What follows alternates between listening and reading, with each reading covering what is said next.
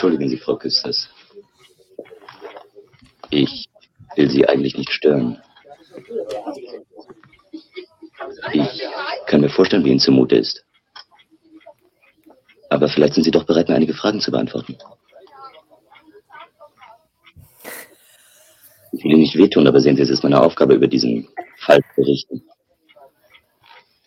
Sie haben doch Ihren Mann am besten gekannt. Von Ihnen kann man doch am ehesten die Wahrheit erfahren. Und nur darum geht es mir. Um die Wahrheit. Ja, ich verstehe Sie ja. Sie müssen eben darüber schreiben. Aber heute, was soll ich denn heute sagen? Mein Kopf ist ganz leer. Ganz leer ist mein Kopf. Tja, wir haben es auch nicht immer leicht. Aber wenn es heute nicht geht, dann komme ich vielleicht ein andermal wieder. Sagen wir morgen? Um zehn? Ja, ja, Sie müssen es ja wohl machen. Dann kommen Sie eben. Danke. Bis morgen.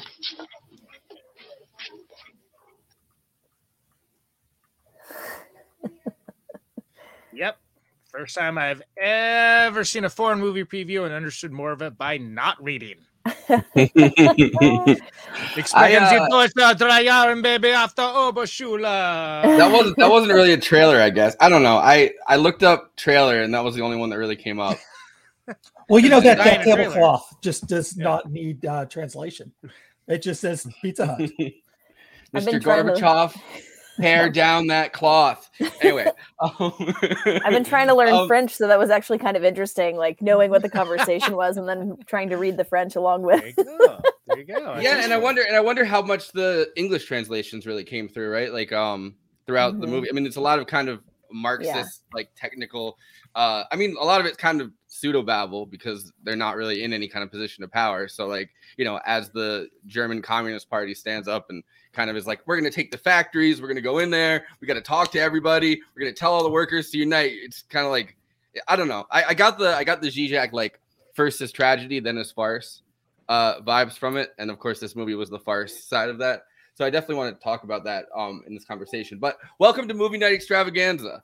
Um, this is episode 61. Uh, crazy to say that, but um, we're talking about um, Woohoo. Werner Fassbender's uh, Fassbinders. I I uh, always want to say Michael Fassbender, but it's not Michael Fassbender. Rainer Werner Fassbinders. um, Man, before Uh, Magneto, he had such a illustrious career.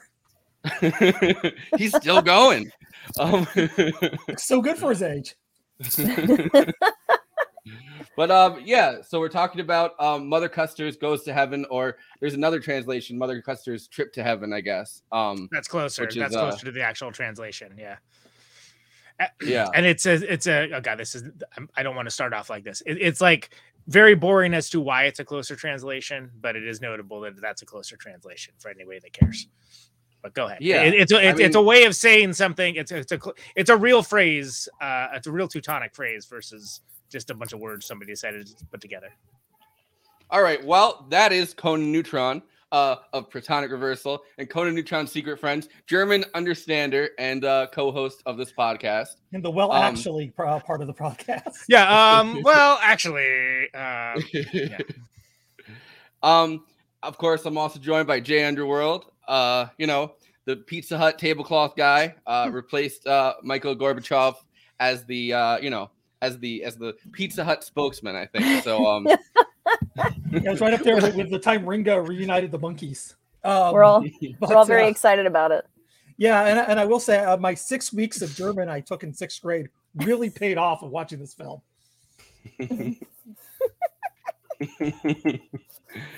um, yeah. So uh, I, I want to. Wait, wait. Well, I mean, everybody obviously, we're also yeah, yeah. I think we got Erica. And yeah. No, so we're also joined by Eric Estrada. I know we're Uh, rusty. we took a week off, so it's hats off to Larry. So. I know my my brain is not my brain is not. Come on, guys. today. Come on. Um, no, I, I had a question for Andy about the the German part of it. Like, uh, how much German? I got German a lot of cinema questions for Andy. Yeah, well, I'll, I'll get it. I'll ask that. I'll ask that after this, I guess. Well, I'm also jo- we're also joined by Erica Strout, frequent uh, co-host. Um, you know, she she's in Conan Neutron, The Secret Friend. She's a filmmaker. Uh, you know, just has been on pretty much every episode lately. um, Thank you for Yeah. having me back. it's always fun What a- with you guys. What a great I think intro. I think that- we need to be I think we need to be thanking you at this point for how how often you're on these, these channels lately. Yeah, I'm ready for my ro- my royalties to start coming in. you and me both, sister. And I'm very excited that we're also joined by Meagan Day, um, associate editor at Jacobin, uh, the co-author of uh, Bigger Than Bernie with Micah, um, as well as the author of a recent piece in Jacobin. Uh, well, recent is in like a few months ago, right? Um, I, it's been a couple months since it since it originally Has, it, came has it even been a month? Like it's No, it no, came it, out, it like- went, came out in print a few months ago. I mean, like maybe late summer, and then it, and then it came out just came out at the beginning of the year online. That's right. That's right. Okay. Uh, the piece is Fassbinder and the Red Army faction. Um, I will pull it up, but uh, yeah. So, uh, Conan Conan originally saw you tweet out the piece and was very excited to talk about uh, Fassbinder and German cinema. And um, yeah, I, I, you know, going around, I guess, um, is this is this everybody's first time watching this, or you know, first? I mean, I'm sure it's not for you, Meagan, but you know, like, uh, how I guess how did you She's how did you get introduced to this? And, apparently. What? She's used up the article. She didn't watch the movie, but wrote an article about it. I've never seen it. You guys will have to tell me how it is. Yeah. Yeah, let, me, let me know you like it. Let me know if it's any good. So, But- so I'm sorry. Where, where you're asking everyone if they've if they've seen it before? Yeah, I like have. you know, I mean, I've I- seen I- other I'm- movies of his, and I especially love World on a Wire. That's I, that's like one of my favorites. Every movie I've seen from him, I've really liked. Uh, this was not one of them though, so I was excited to watch it. So I watched it for the show, and by watched it for the show, I mean I did it last night. Finally, because I've had like no time whatsoever, but I I, I enjoyed it. Yeah, but I, I like the man's work. I like his other films. Um, he also. Uh, and it goes a little bit into it in uh, Meagan's article, like talks about like you know some of these were like meant to be like long form pieces like they'd be prestige television now even though they're put together as movies because they're they're especially long multi-episodic so on and so on. Um but yeah that was that was my take on it. I dug it. Uh, he's got a very distinctive style which i think this is the fourth movie fourth movie i've seen from him and like that's now become more apparent to me whereas originally i wasn't able to quite grok it so um, the so eight hours don't make a day actually was a, a television series, right? Like that was um, Mhm. it wasn't just put together as a movie. Um, and I mean, I don't know. It's it's interesting. I think this whole like new cinema movement, right? Because you know, uh, Fassbinder gets um kind of uh, credited as kind of the person who um, most sparked, I guess, kind of the German new cinema movement. And it, it kind of is a lot of like short filmmaking, long form filmmaking, like kind of playing with the the length of films, playing with the style, like the stylistic nature of it. And I mean, you know, uh, reading Meagan's article also, uh, you know, plays like learning screenwriting as like a or like lear- learning playwriting as like a, a you know, um, before before eventually I guess turning to screenwriting. I think that is kind of a, a commonality in a lot of different, um, you know, like uh, uh, new new wave slash new new cinema, you know, auteurs, I guess. Though in Mhm. Fassbinder's case, it might be interesting to note that the reason he got so into playwriting was because he was rejected from film school. So he he applied a- along with like every every West German youth in in the late '60s because it was clearly like for some reason it just was in the era that like film was where the counterculture was. So if you were like an alternative or countercultural young person, you were applying to this new state sponsored state funded institution that had just started up the berlin film school. And a very small number of people got um, accepted, and Fassbinder was not one of them twice in a row, which is how he ended up at Action Theater, um, which was a theater which was set up originally to watch movies made by you know like the the big guys, like the big guys of alternative German cinema, and then they started doing plays. So the next generation of them really um, kind of got into plays because they couldn't get into film school in Berlin, but it really did impact the nature of cinema uh, for the next decade or two. and um and and it's, it's interesting that like you know the partition i guess of, of berlin um really kind of crushes a, a lot of these ideas of like leftist thought you know like communist thought like i was i was listening to um daniel bessner uh doing a, a podcast recently um talking about like the um SPD, uh, like the the you know the Social Democrats who originally kind of were you know in power um, at the end of World War One in Germany. I mean, they kind of uh, coalesced into that and then kind of betrayed. I mean, during during the course of the war, kind of betrayed uh, you know the the idea of like international revolution. And this this movie kind of feels like it's almost like at, at the end of that history when it's been so beaten out of people by you know um you know i mean first by you know the nazi party taking over but then also by you know capitalism taking over and which you know like winning that that the struggle between you know um i mean both like the the more uh radical uh communist style and i think this movie kind of translates into like anarchy, like an, an anarchism more than a, a, communism, but like you know that style of um, you know, like electoral politics and that style of everything, and you know, kind of got so beaten down with people. It's almost like they don't register that that was a few decades ago even like a, a possibility. Um, the only people that really are able to recognize it are kind of the more bourgeois, like uh, you know, people that have like inherited a bunch of wealth, which goes into like the you know the professionalization, I guess, of um of all leftist politics under you know the system because who can really afford to educate themselves um, and just kind of have enough leisure to just kind of sit around you know talking about how they wish communism was around and like they could win some elections. Like obviously it's someone that like inherited money. Uh so yeah so i it, it does feel like throughout you know because um and i have a i have a clip that i can play with this but um uh Fassbinder's original thing was a lot more radical. He was part of like he was very sympathetic to the anarchists, very sympathetic to like uh, kind of almost like these terrorist groups that were running around um, in West Germany at the time.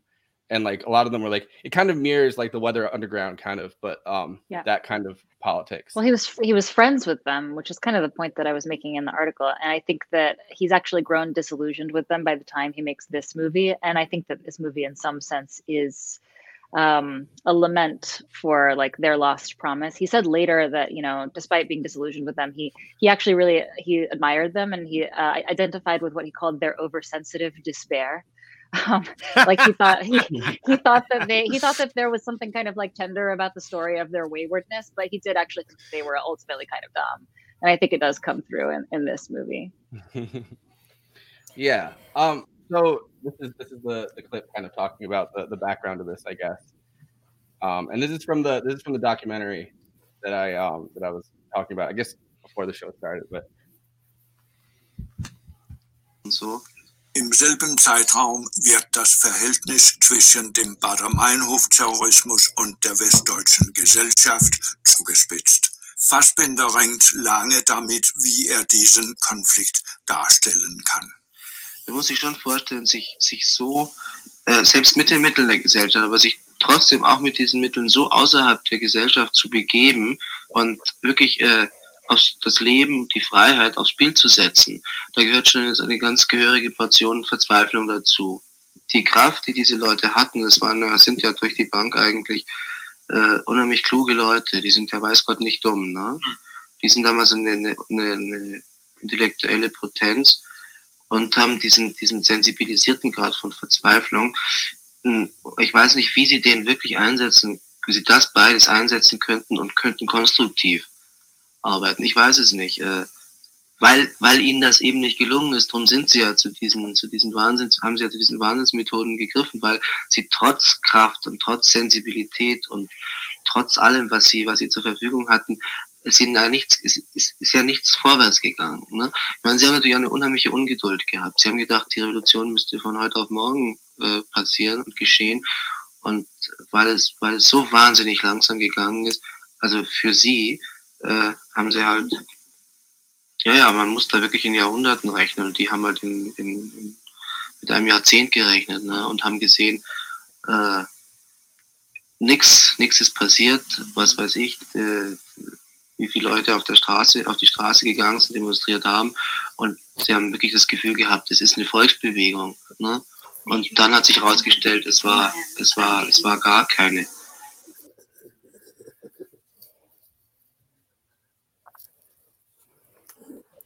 So yeah, I think that really comes through um, throughout throughout Mother Custard. uh, you know, goes to heaven. Like the the idea that kind of um, this, What's funny? No, I'm, I'm, not letting nothing, nothing at all. Nothing, no, I want to know. I want to join in. Sorry, Forrest. Go ahead. Um, yeah. So I, I think that um, Professional I- I- show, folks. I, no, I think I think it does really come through the uh, you know, the the the impatience of the electoral strategy, which is something that really did also come through. You know, the the first time around as the tragedy part of it. Um, like you know, I mean, most famously with uh, with Rosa Luxemburg and you know the split um after voting voting the uh the Social Democrats voting to go into war and um I, there's a really, you know, that Kramer meme's been going around, and there's a really amazing one that, like, it took me a really long time to track down today. But when it first came out, it was, uh, yeah, it was, it was a picture. The one about them. Right? Yeah, it was no, but they were all. It was a picture of all of them voting to go into war, and it says, uh, and it's like international betrayal, Jerry. But um, but uh, but no, but like that kind of that moment and that impatience. And do you really take that electoral strategy? Do you just kind of slowly build power over time? And you know, and and sometimes get completely crushed. Like you saw that in in the U.S. with Eugene Debs, like building you know a, a socialist movement over time up until kind of World War One when he got thrown into into prison along with you know um, both anarchists and the you know the socialist like labor leaders and pretty much everybody else that opposed the war or do you kind of go along to get along actually in the case of the social democrats gain power but then kind of you know completely fuck everybody else over with the Freikorps and stuff like that um literally right after that like anytime anyone was like hey we should probably keep doing this revolution they were like no we're in power now like so how do you really you know how do you really come up with that strategy? And it seems like in this movie it's the farce element. It's like they're not going to get they're not going to get any kind of power anyway.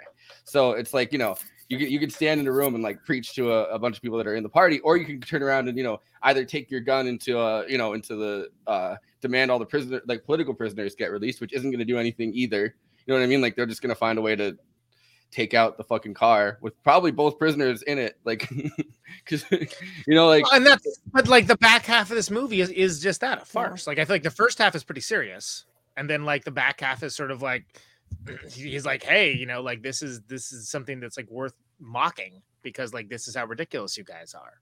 And I And it think was uh, Meg, happening. yeah. yeah, Meg, your article is great at, at, at kind of like showing the context for that. Meagan. Please yeah the ahead. context is i think is important because it was actually happening in german society at that point so the people that fassbinder had met at action theater this like theater that he was a part of in munich um you know i mean ar- it's ar- it's arguable that fassbinder himself had a role to play in like the first terrorist action among the west german um, student movement because um his like friend slash competitor who ran the theater um uh, horst söhnlein um, apparently suspected that uh, Fassbinder was having an affair with Söhnlein's wife. He got really angry and he smashed up the theater.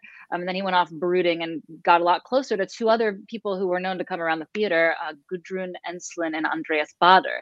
You'll recognize the name Andreas Baader from the Baader Meinhof gang. Like these, these were the actual people who then eventually became the people that we're talking about, the West German left-wing terrorists. So Söhnlein goes off with them, and they actually make a bomb in Söhnlein's apartment that they use to bomb some um, department stores in Frankfurt. Which previous prior to this, the student movement had been a relatively peaceful, mass action oriented uh, student movement. Um, it was read. It was led by this guy Rudi, Rudi um, who actually coined the phrase "long march through the institutions," which you sometimes hear leftists say. So that was their orientation. But he was there was an assassination attempt on him, and it really actually took him out. It gave him a debilitating brain injury, from which he later died. So, like my point being that there was this like really sharp turn in in in the West German left, and it happened not long before this movie was made. This movie was made maybe three or four years after that sharp turn, and Fassbinder witnessed that turn. And like I said, it's arguable that he had a role to play in that turn for personal and not political reasons. But he was had had an up. He had like a front row seat to that turn away from um, mass politics and toward like vigilantism and guerrilla warfare.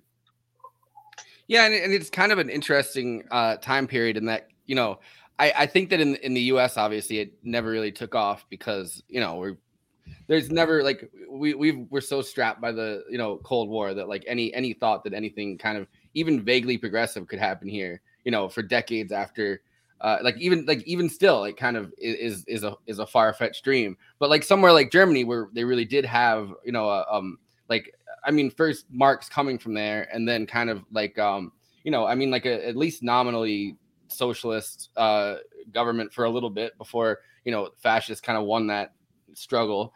Um, like it, it's more of a, uh, it seems like almost more like more of a possibility. But then you know that's happening across Europe at the same time during the '70s. But like neoliberalism wins out. Like, and it seems like by that point, you know, globalization has like the idea that even like a nation state kind of could uh you know that could fight back in that way kind of is completely stripped away because you can just kind of send the jobs off to just anywhere else like we're, we're now a fully globalized world system like it's yeah. kind of too late in in that sense so it, it, seems like this movie is kind of uh, doing kind of the primal scream and completely understands that that's where they are like completely understands that like this is that moment of crisis like this this is that moment of crisis but you know all mechanisms to kind of uh, flesh that out or all mechanisms to kind of um, jump on it because it's happening so fast are null. I, I, feel the exact same way, and that was the argument that I was trying to present. So this is some important backstory also for the movie. So when it was made and then it was shown, it was originally screened in a room full of, you know, the kinds of people that are like kind of parodied in the film. You know, like um, you know, uh, in, intellectual. Yeah, exactly, exactly. The DSA of the time. You know, they're they're college educated radicals and so on and so forth. You know, some of them were journalists, some of them were students, so on. Um, and they were they hated it. They were really mad. They um, booed and jeered, and apparently. Um, it had to be stopped before it was finished, though I think it was later finished that evening. Um, but there were some interruptions, um, and he got really angry during a Q and A when they were yelling at him. And so then he snapped at them and said, "All leftists are idiots." And some people took that basically they were accusing him of being reactionary. Then he said that leftists were idiots, and so they kind of walked out of that room being like, "Fassbinder's made a reactionary turn. He's moving toward the right." that was the that was what people got from this movie um, if you watch it closely i think that forrest is right i mean this is this movie is about how the two pr- predominant strategies for the left have both reached a dead end at the moment of neoliberalism's beginning. One is the electoral strategy which is failing because the left-wing parties are too small and they're not connected to the working class. So they're irrelevant and they don't have any power. The other one is this like terroristic um, vigilante or urban guerrilla warfare strategy, which is failing because everyone hates it and it's frightening and it doesn't connect with people. Um, and and so he's basically saying this is the bind we're in. Our strategies aren't working, and we're about to get completely swallowed by whatever's coming next. He doesn't know what it's going to look like, but it's really a lament. So when he says all leftists are idiots, he doesn't mean I'm right wing. He means our project is in really deep trouble. And it turns out that he's completely right. I mean, it's yep. this is the exact moment when neoliberalism begins. I mean, what is what year did this come out? We usually uh, date 75. Yeah. 75. It's, 75. it's a year after uh, World on a Wire.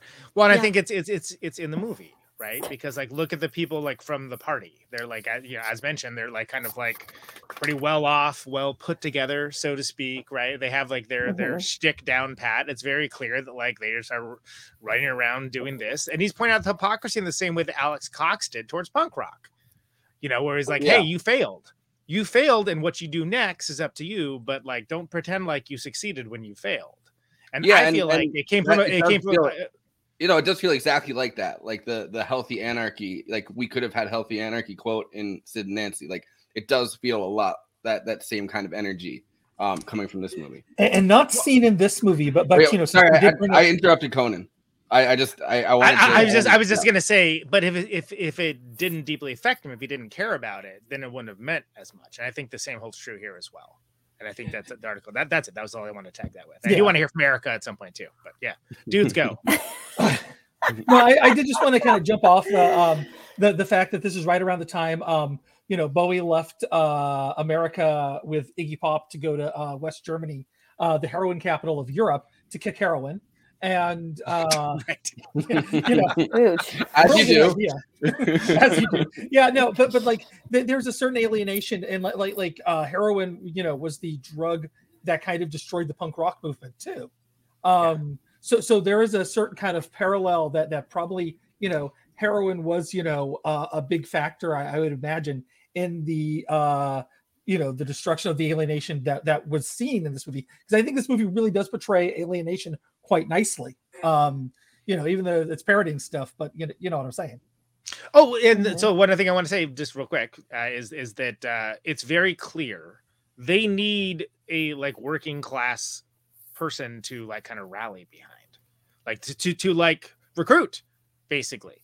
To make it real for people and more than just like a fashion statement and i think that that's again that's about where it starts turning into like a farce like like after yeah that. and, a good and a martyr i mean i think i think it's kind And- of and almost like they're, yeah. they're going but they're going through the motions of you know like every you know every kind of leftist movement at the beginning of it has a martyr like we need a martyr why don't we pick this guy who i don't necessarily think is the like you know like he he did go in and just kind of shoot his boss and then himself like, yeah, I mean, like don't- uh, they, they apply a bunch of retroactive continuity to him that makes him sound like he was like a revolutionary, and it's like, oh, okay, well, mm, okay, maybe. Yeah, uh, Erica, what do you think about all that? Andy, shut up. Okay, Um, All love. well, I I know that well around this time it was in America at least a lot of the socialist movement was wrapped up in civil rights with the Black Panther Party too. So like I think in America had that complicating factor, but um I don't know. I tried to I tried my best to as somebody who has not studied world politics much in my life. um I tried to learn too much too fast and I think I got overwhelmed. So um Meagan, I really did enjoy your article. That was very helpful though um i think i think um i don't know for me like i think my bigger takeaways were seeing his like consistent theme of like like people being exploited and like by their feeling like people using other people's feelings to exploit them and i see this very much in that in this theme as well like in this movie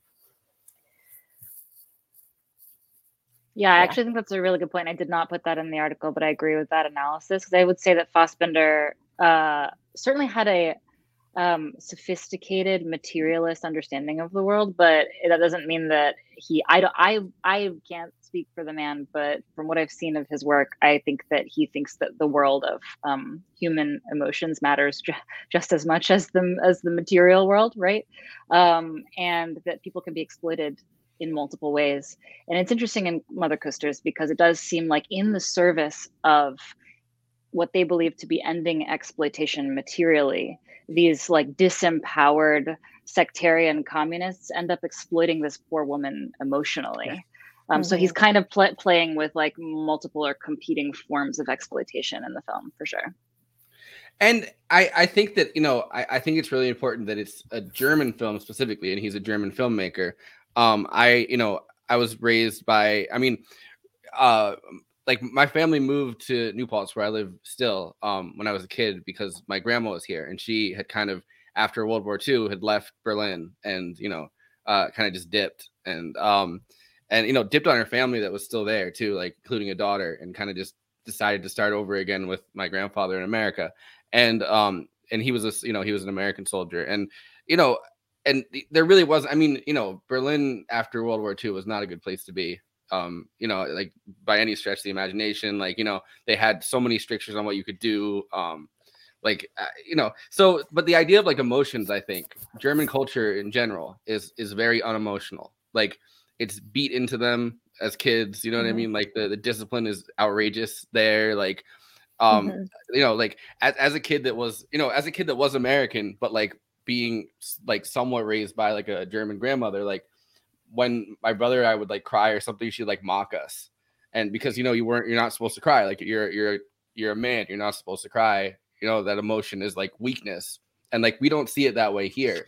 Uh, yeah as much at least. Not in the same way. Like not not in the way that like you know it really is something that you're like not allowed to do at all. Uh, so Mhm. I, I think that this movie spoke to me because kind of the way that they're the way that they're beaten down, kind of everybody in the working class, like it goes into the capitalist system very, very easily. Like just kind of going along to get along, you know, like everyone's kind of just having a nice conversation. There's no like, you know, they don't feel like there's a deep emotional bond in this family necessarily. Like eh, just they're kind of just going along with it because that's kind of just what you do. And and it's they very make Teutonic. point- You're right. It's, Yeah. it's like it's it's like culturally like that. That's the cultural norm. Whereas his movies, all in their way, have a deep, deep emotional connection. Even if it's like just you know betrayal and, and manipulation. Like he's uh, to the point that he was often at war with his actors because he thought that he wasn't getting like the correct thing out of them, or like he had a different vision for it, or this and that.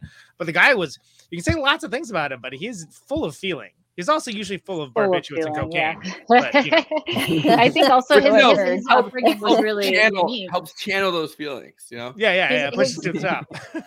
His upbringing also was very unique because and this is important because like he's able to speak and i'm sorry there's a dog in the background. Apologies. Can't do anything about it. But there's um you know he was able to like inject that kind of emotionality in a culture that was otherwise relatively non-emotional because he had a really weird upbringing i think and it shaped his Yeah. psyche in really Mhm. unique ways. So his parents were just eccentrics. Um his mom his his dad was a doctor which normally would be like whatever the PMC of, of the time. But like his dad was just a weird guy and decided that he wanted to p- treat sex workers in Munich in the red light district pro bono and invited them back to their flat all the times to live with them for long periods of time. Um, so there were and there were like artists and other people like milling around in the flat. I mean, Fassbinder, it should be said, was born the month that Hitler killed himself. So like he was born into really? this like really yeah he was born into this insane world that was like yet to be made you know? But that Um, was very chaotic. very chaotic and his parents really reflected that chaos. I mean they were probably eccentric people before the war but since they had no no stability you know during the war i think that it really exaggerated their eccentricities. And his mother was both mentally and physically ill and was um, institutionalized for long periods of time. And so his dad would be like off doing whatever and his dad left at a certain point left the house left the family and his mom would be institutionalized and there'd be random people in the house. And his biographer says that he wasn't entirely sure who his parents were at any given point. Like he wasn't sure who his mom and dad were. And his mother actually was very open about the fact that she had sort of neglected him. And her reasoning was that she felt that hitler had been the father to the nation. And when she realized what a farce that was she felt that she was unable to parent anyone The parenting itself was like no masters, wrong. no bedtime. yeah, Yeah. and it, and so that could have really that could have really fucked him up, and arguably it did really fuck him up. I mean, he was a person who was given to violence. He had a lot of temper tantrums. He was in his uh, drug issues. He died when he was like 38 from a drug overdose. So yeah, it fucked him up. But it also produced a, just a very odd sensibility that was very unique, and I think allowed him to penetrate into the emotional experience of being a post-war German in a way that his contemporaries probably weren't able to. So I, I, think that's have- something we don't really have- think about that that much Oh. is um you know we talk when we talk about that time period it's it's so much more talked about and thought about like what happened to the people who were literally killed and persecuted and and not so much think about well what about the people who weren't being sent to camps like the people who weren't being murdered like how were they affected by it and like what were they Yeah. how, how were they being manipulated by the propaganda that they got from their government and then like how did they process all that have you ever listened to Schwarzenegger talk about his father? no Um, it's it's really interesting because uh, uh, he kind of opened up about it after Trump uh, came to office. Because up to that point, uh, his parents always seemed very. I when I was a kid, I read two biographies of Arnold Schwarzenegger before I was like fourteen. So like, um, you know, I, I'm I'm uh, know There's way more multiple about. ones, huh? Okay. Yeah, no, I know way more about Arnold Schwarzenegger than I really need to. But Is, um, is one of them called "Get to the Chopper"? Because I really hope it is.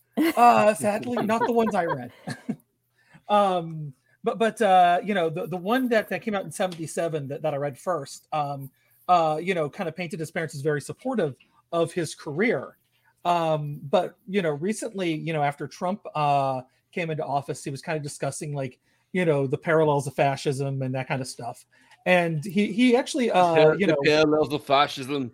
uh, you know, his father apparently abused him a lot as a kid, um, which is part of the reason why he wanted to be strong. Uh, and like all of a sudden, it's like, oh, this makes a lot of sense about you know who he is, and that also makes a lot of sense about you know like like like uh, you know because he talked about the damage that it does to not just the people within the party, but the people who are surrounded by the party. So I, I thought um, that that well, was very interesting. this is not a Arnold Schwarzenegger episode. This is a you know Fassbinder episode. I have a clip of Fassbinder uh, explaining his his situation as a as a child. Oh, from this, better uh, than Schwarzenegger. There love you to hear it Let- Let's chalk. Let's rate whether Andy's explanation was better than this. he looks like he looks like uh, Jake Flores, by the way. I think that's really He Fine. does kind of like take. Yes. That's funny. Jake Flores play him in the movie. Es ist wahrscheinlich keine Kindheit in dem Sinne von, äh, von einer Kindheit, wie Truffaut sie erfahren hat als Kindheit. Es ist, äh, es ist nicht eine verpasste Kindheit. Es ist äh, eher keine. Haben Sie sich geborgen gefühlt als Kind oder nicht? Mm, nein, würde ich nicht sagen. Ich habe aber auch äh, äh, ein Elternhaus gehabt, in dem äh, sich dieses Problem, sich geborgen zu fühlen, nicht gestellt hat.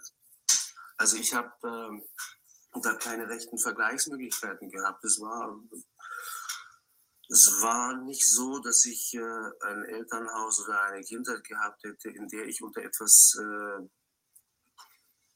derartigem hätte leiden können.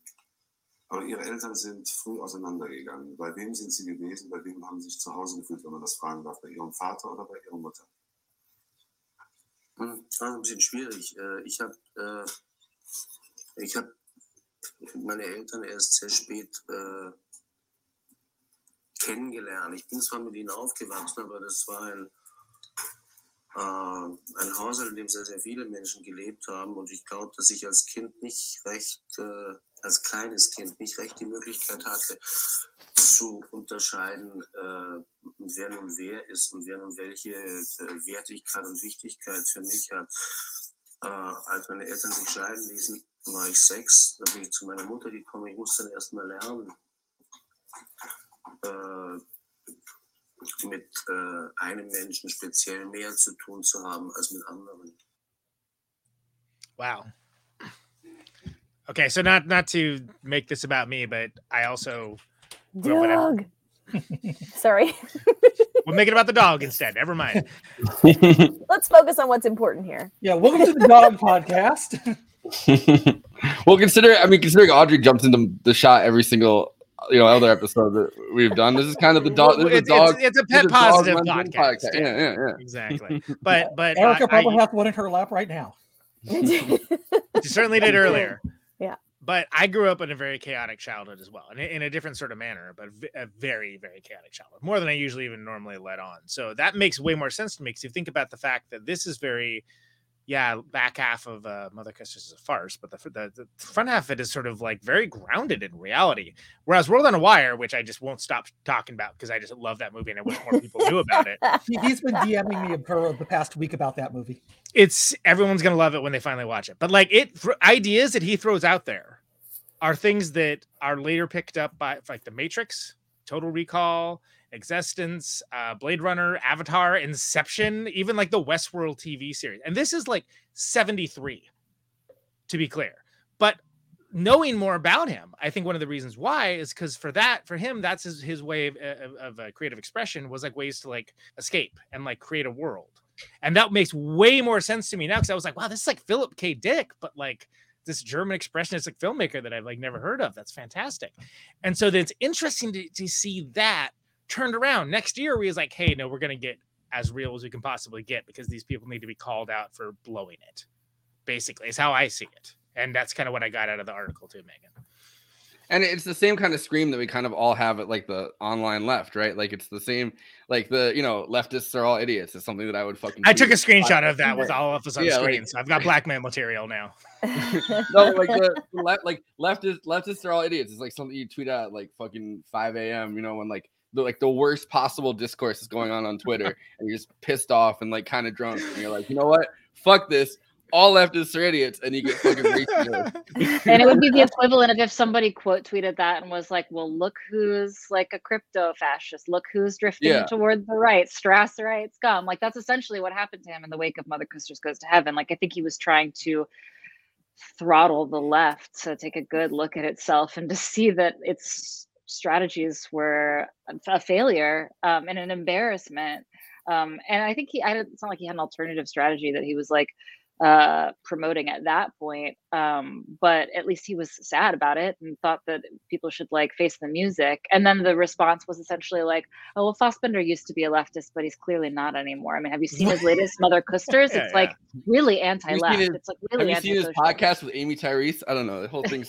but, but think about think about the exploitive nature like in in the film itself too of of mother Kusters being used for like propaganda agitprop basically to, to to recruit and to basically made into like the new face of like oh hey we don't want it the, the face to be like these like kind of like well off you know well put together people it needs to be the working class so let's find a working class hero to to buy into our, our stuff and help uh propel this along. And, and here's the thing that's actually done all the time. Not usually so Yeah. cynically, hopefully, one can hope.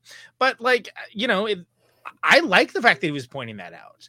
Because just, just because you agree with an ideology doesn't mean that there's inherent morality behind the propagation of it.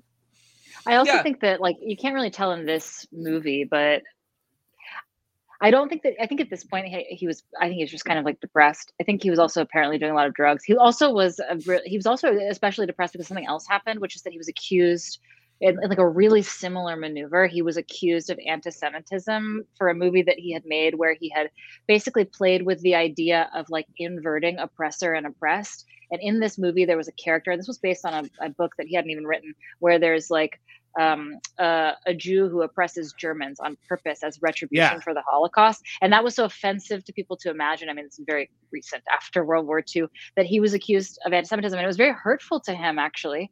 And then he, he, it was precisely because he kind of expected a little bit more nuance from viewers than they were capable of giving. And then he turned around and made the exact same mistake with Mother Kusters, where he was like hoping people would bring more nuance to their viewing of it than they were capable of. Um, so that's but that's he- essentially what happened. Yeah. He basically fled Germany. Like he fled Germany at that point because he had houses in like a, you know a few different cities by that point. So that interview that we just watched and and it continues on. It's the longest interview he ever did. It's 41 minutes, which isn't actually that long of an interview when you look at you know five hour episodes of movie night extravaganza that have taken place. But uh no like but no but so it's the longest interview he ever gave. It's it's it's on Criterion if you if you ever um like you know get bored. and He wasn't watch a big interview guy, and a lot of people weren't necessarily looking for him to give interviews Yeah. at the time because it was it was less common. Oh, you're a filmmaker. Why would a filmmaker talk to the press? You know, it Yeah, kind of makes so he- sense to me that he would be misinterpreted pretty easily. Like like with this film where maybe I don't know, it kind of seems like what he was mostly trying to express was disappointment.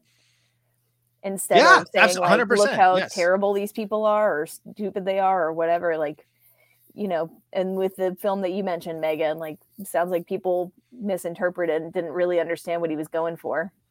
And I was going to say also this. I, I was about to say this in my last comment, but then I just uh, got ended up somewhere else. But um, if you watch Eight Hours Don't Make a Day, which he made a few years earlier, which is his, it's a television series.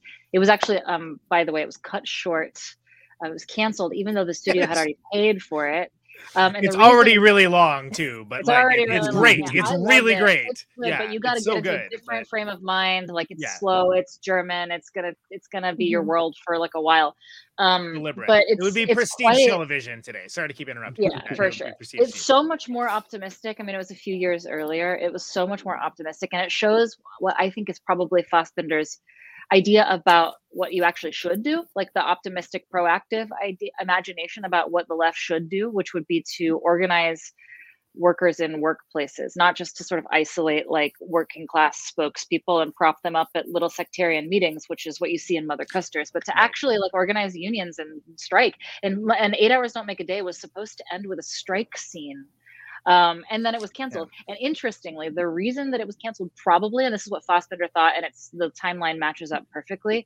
It was probably canceled because it was, was receiving public money, or it had received public money, but a law was passed called the anti-radical decree, which was kicking left-wing radicals out of civil service, which is mentioned in the film, by the way, that they can't serve in the government. And the reason that law was passed, and there was a basic crackdown on the left from in, inside the government, is because of the activities of his friends.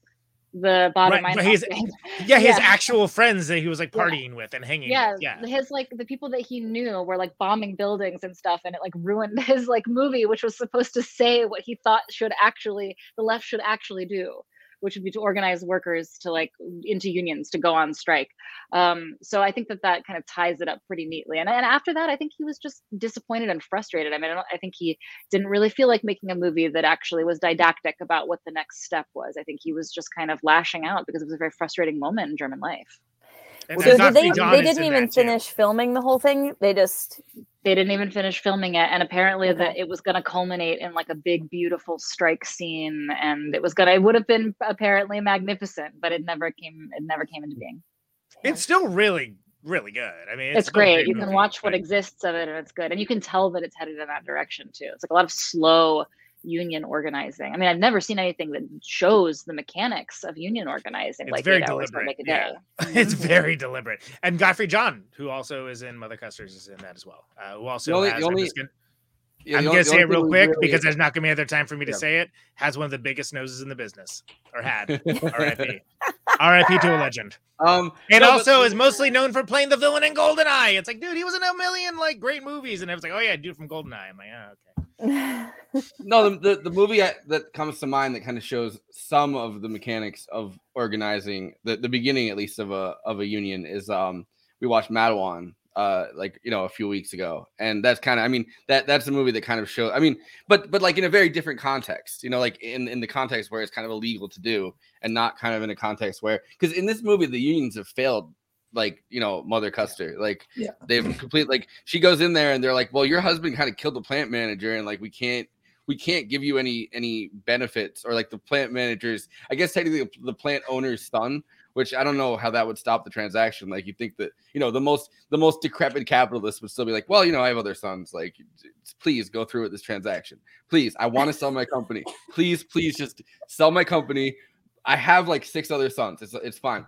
But um but you know i like but but in that in that context though i think that it's interesting um that legislation that gets passed uh, in, in general here too like that you know kind of it feels like a lot of times people praise germany for kind of being very fast to be like hey nazi stuff is not cool. We're over that. Like you can't talk about fascism. You can't talk about nazis. Like you can't do any of that in public. But then there's another side of it i feel like that you know um at least like when the Cold War was going on, you you kind of just for the first at least like ten years of it, kind of just get into the other side of the line. You know what I mean? Like if you really wanted to into the Soviet Union, um, before they built the wall, because the wall didn't even get built. I, I don't think until Kennedy was president. Um, that's kind of when the Berlin Wall went up, and um, so it, it's interesting that like there is a, a a communist state on the other side of it, right? And it's kind of one that's fraying at the edges and getting into this um you know incredibly uh mechanical and technological war with the US at least Cold War where they're kind of um, burning up all their resources really fast and it's not like it's not what anybody would really want um like you know a flourishing uh communist state to be but like there is one on the other side of that wall. And in order to tell people hey don't go on the other side of that wall you know the, the capitalism that exists here like that's the best deal you're to get. Don't go on the other side of the wall. Don't go to the other part of the city where your family might be. Like you know what i mean? Like it, it might be that like you know because it's kind of a partition in the middle of the fucking city um it kind of has to demonize all left activities to a point where you know like uh even even mother custer she's like she's like oh i thought all communists were poor like you know dirt poor like they didn't have anything like i was told that like these are radicals you stay away from them like so you know the propaganda that must go into that and the legislation that kind of gets passed to you know make sure that that kind of activity doesn't happen anywhere within this new capitalist state uh in the middle of of what was a nation. You know what i mean? Like it's so it, it's kind yeah of and it was within to like piggyback off of that Forrest i agree with you and i think it's within that con the context of that political repression that the left found itself being more and more marginalized. So like there was in the late 60s a pretty promising youth movement. They had an organization um like the youth wing of the sds uh, no relation to the american sds but really Yeah, that's- similar that's trajectories actually That's yeah really Like, reading your and, reading your like, article and seeing yeah. that that was it was like damn. well it is really it is really interesting because if you know anything about the american sds you know that it eventually ended with the weather under it was like a mass students movement and uh, on the left was, was very powerful and promising in a lot of ways and then it ended with you know sectarian splits and then eventually the weather underground came out of it and started bombing buildings and literally at the same time in germany there was also an organization called sds that uh, had the exact same trajectory. Um, but it was within the context of extreme repression that that ended up happening. I mean it's not just like that you know for whatever reason the the people with the worst ideas got the mic. It's that the entire left was really beaten down during that period by west german capitalists and um, the capitalists and the capitalist state so essentially this is important to this is important context and this is in the article. Um, uh, uh, springer papers this was the media empire. Yeah. I mean, there's there's yeah. still there's still like the Springer media empire still exists today, but all of the West German press was run by this cap- capitalist or uh, you know capitalist enterprise and it was a capitalist mouthpiece and the government and the press were in collusion and it was pretty gridlocked and they were so anti-left that they were publishing articles about Rudi Dutschke, who was the non-violent mass leader of the student movement who you know he had studied labor studies and he would talk about the long march through the institutions. And he was a really kind of like he was against um, you know like uh, bombing buildings and things like that. He actually thought that you should do marches and protests and eventually you know sit-ins and strikes and things like that. Like that was his philosophy. The springer papers targeted him and they started putting out papers that said stop the terror of the young reds now with Rudi Dutschke's face all over it. And this inspired a young anti-communist zealot to shoot Rudi, De- Rudi Dutschke in the head three times thus putting him out of commission. So you can sort of imagine the mentality at that point um, of of the left. I mean like people felt that there wasn't that they had tried to do things by the book and that it, they were getting you know slaughtered for it. So they needed to like um, up their game. And you saw fassbinder talking about the the baader meinhof gang. I don't think he agreed with their tactics. I for one certainly don't agree with their tactics. I think it's been demonstrated to be ineffective. Um, you know in mother Küsters you can tell that fassbinder also doesn't agree with their tactics but he thought they were intelligent.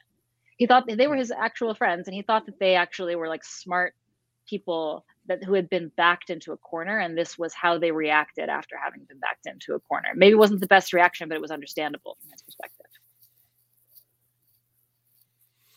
And i mean another another i think uh factor within kind of this this period right? There's the same uh chancellor of west germany from um I just had to look this up while, while we were talking about this because I was thinking about this from uh, 1949 to uh, 1963. So like you know, like the same year Kennedy was pretty much assassinated. Um, uh, Adenauer, who like was good friends with, uh, you know, like Eisenhower, and like was on the was on the like the fascist side of, uh, you know, the the political spectrum, like for sure. So it, it's these political alignments are are are kind of fascinating because, um, I mean, number one, like we kind of took in a lot of Nazi uh, officials that knew how to kind of build rockets and knew how to kind of fix technology. And you know we snuck in a lot of uh, a lot of people that you know probably should have been fucking executed uh, after like after World War II and I mean the Soviets kind of did the same thing in, in some cases but like you know it, this this partition that kind of went up and kind of uh, cut German society kind of in half like and the biggest city within Germany. And it's interesting. This movie takes place in uh in Frankfurt, right? Like it's the biggest city that's not partitioned because it's you know like uh I think the the Berlin Society and and they talk about Munich too, like you know how there's kind of like the the Munich like oh like there's uh you know there's the communists and there's like you know communists, which is very funny uh after after like a, a whole like few days of seeing um Hasan Piker house discourse where people are like he, like, like and like car they're like he bought a two hundred thousand dollar car or something. And it's like oh there's communists and there's you know communists. But like it's limousine kind of a- communism.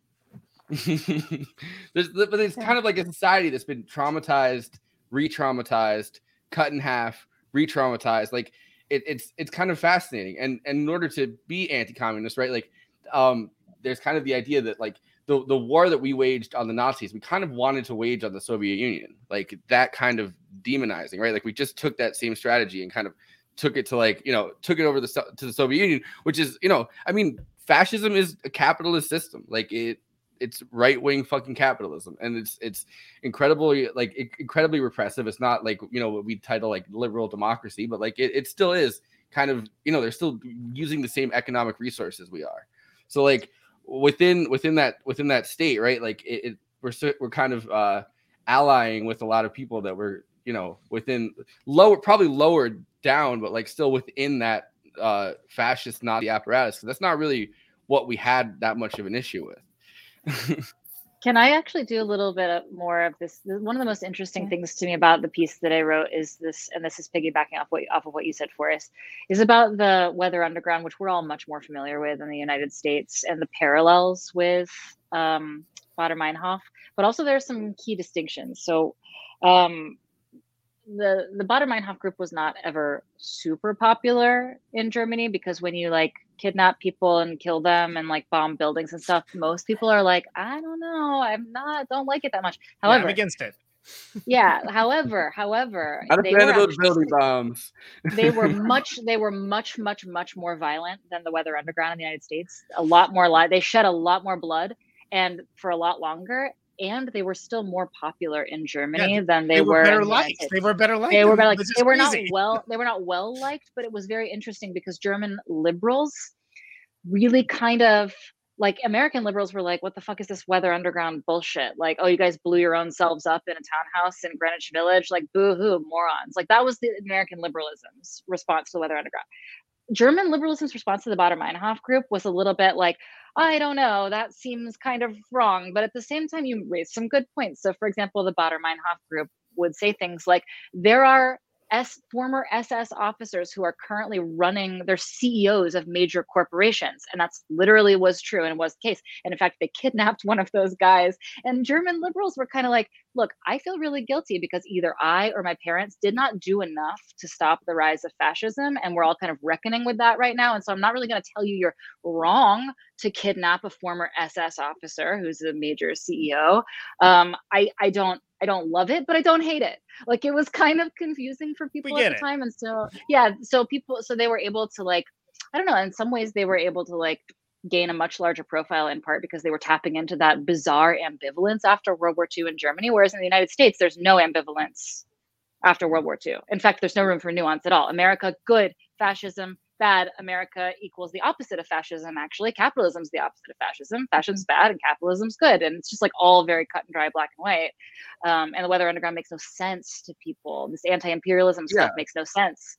Um, And- but and that, but, I mean, I mean, I think a big part of it is that the war wasn't on our soil, right? Like it's not like Mhm. I mean, we had we still talk about the fact that you know uh planes came and and and you know bombed some ships at Pearl Harbor. Like we still talk about that, like you know, like uh, almost a century later, and we're like Pearl Harbor, like wasn't that fucked up? Like both, you know, both World War One and World War Two were fought on, you know, within that range of Germany. Like Ger- like Berlin was getting bombed every fucking day by both the Americans and the British. Like, and that's like their biggest city. That's like their hub. You know what I mean? Like, just the the constant bombardments, the constant. I mean, also knowing that there's uh concentration camps within your society itself. You know, I mean, um, which apparently we don't care about when it's you know, you know, immigrants that are getting put into concentration camps. We kind of also have a similar apparatus happening O- only right only now. used but- as a cudgel for uh, for political expediency to get a moderate in. Then it's Yeah, all about well, we- we care when nobody Trump cares a second yeah. afterward. Yeah. No, You're but no, that was, but remember that, that was with this. but but I'm specifically talking about something for us where where like they talked about why you know why you can't vote for Sanders. Well, there's kids in cages, so we can't afford to take the chance. Literally, that was it. We I don't know if I heard that everywhere. That was all over Wisconsin. Like, and I was like, cool. That better be the first thing that happens then. And I knew it wasn't. No, but it's changed. There's they're not kids anymore. They're they're minors and they're not in cages. They're in protective custody. So it's Yeah, fine. Yeah, now, now, now we're using weasel language. It's okay. Yeah, yeah, It's still not, uh, violating it's the not uh, ice- the forest It's not element. ICE now. It's uh, you know, it's HHS. So it's a little bit of a different agency, and the, the, the same. And it's in they're rainbow letters. cages, Yeah. but they're uh, they're therapeutic rehabilitative cages. You know what I mean? You know, like- Or or Well, ten. To circle us back, this is a shocking figure that apparently at one point 10% of German society was was uh, answered a survey saying that they would be willing to host Baader Meinhof members in their home if they were running from the Oh, law. wow. 10%. That's really high. Considering that they were kidnapping and murdering people, and then later, as you Mhm. as you if you continue reading the article, you know how this saga ends.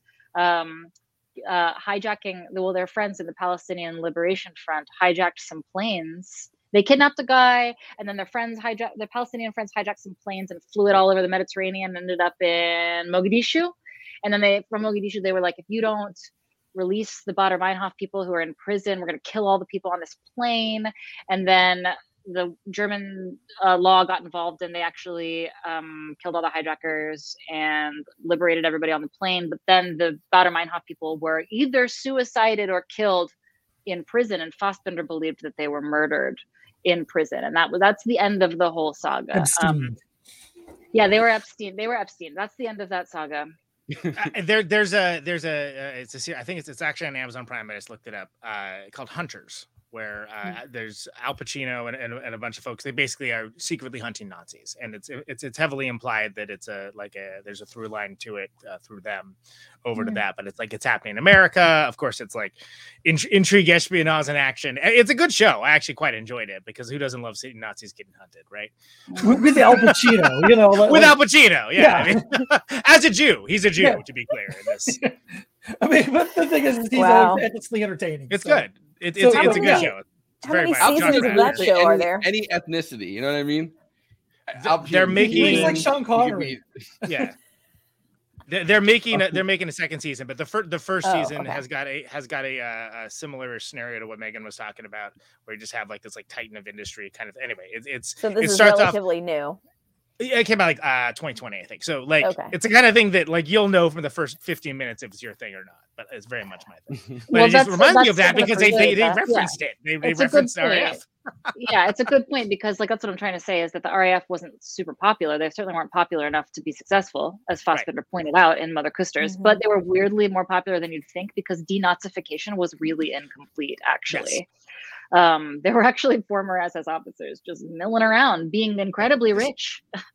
just doing a business you know Um, there's like and- a, and I there's a very to- easy go ahead. there's a very easy uh fascist to you know neoliberal capitalist pipeline like it, it's Yeah. you can Oh, kind of just you just kind of you know leisurely walk through the uh the door was open apparently i mean like apparently it was relatively common um for among other reasons that fascists had like certain skills that ceos should also have in terms of like you know or organization and management of firms. Like that is like there's there's some parallels and it was um apparently it was like a desirable trait to some extent even though it wasn't spoken about.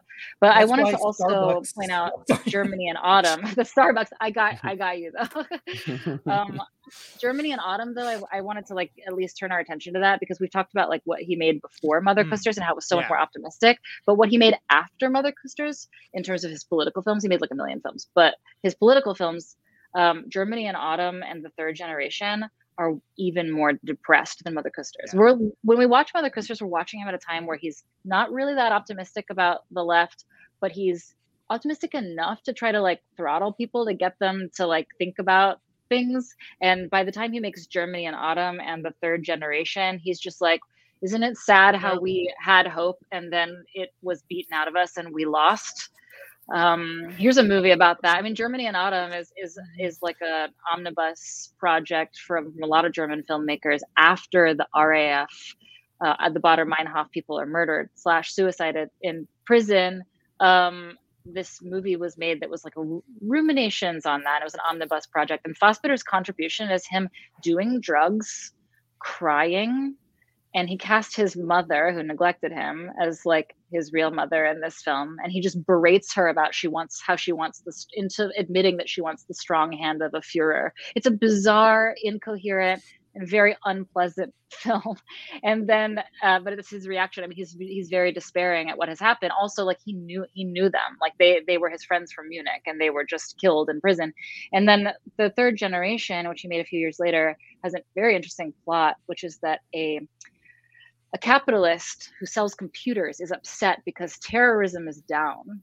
Um, and so because and because of that, the police are not buying his product, which is computers to surveil and catch the terrorists. And so the capitalist decides that he's gonna plant he's going to infiltrate a, a, a nihilistic little group of like drug addicted like leftist hipsters and try to convince them to do terrorism acts so that the police will buy more computers to surveil them. Oh hey the we did that We- we- we- away we from did that a footage. few- we we no we literally did that a few decades later with pretty much after after uh fucking you know after 9-11 happened every pretty much every Mm-hmm. foiled terrorist plot after that was like no this was like this was entrapment. This was like fbi it's kind of crazy that he called it in like 78 that he like Yeah. saw that on the horizon. I mean it was supposed to be a satire but it also ended up being literally what happened um as you said forrest. And it, i wouldn't even recommend watching the third generation because i think it's, it's very too depressing to watch. I start i It's started it and i was like nope i'm out. Forget no, it. I, I it's it's clearly a man a man who's falling apart. I mean, he didn't live that much longer, to be honest, and he was very he was very sad. And like one thing that really kind of got me about third generation is that there's all this non-diegetic or it's all no sorry there's all this diegetic sound in the background like television's playing in the background it, it's it's actually kind of hard to listen to and at one point you can hear Rudi Dutschke speeches playing either on a television or a radio in the background while these like totally brain like brain dead like leftist nihilist drug addicted hipsters are getting tricked into acts of terrorism by capitalists and it's almost like you can see showing you like what you've lost and what you've earned in a way. It's actually very sad. Um wow. I'll- well sounds so- like so yeah. It's a cocaine blast. fueled.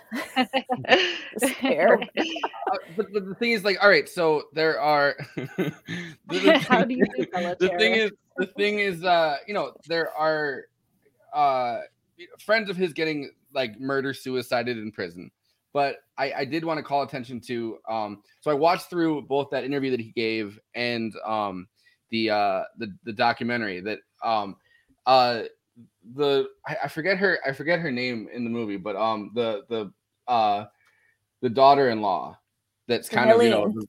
Helene. Yeah. So Helene's the, the actress that played her is still alive or was still alive. And um and no, I think she is still alive. And She, she lived after the movie was made. Uh, no, like so the actress that, that played her is still alive and and was uh Fassbinder's longtime girlfriend, and they lived together Oh. on and off. And throughout throughout the making of, of a lot of his films, friends of his are also literally like like just for very small reasons. I think everyone's kind of drug addled. It's kind of very fucked up. Like one of the actors, uh, the one that played Ernst, like the the son, committed suicide because he wasn't invited to Fassbinder's uh, 33rd birthday party, and he killed himself because he wasn't invited to a birthday party. I'm so sorry, this is what? No, Yeah, that's and- actually real. Yeah. Yeah. Although it's implied there's probably more reason than that, but yeah. Okay.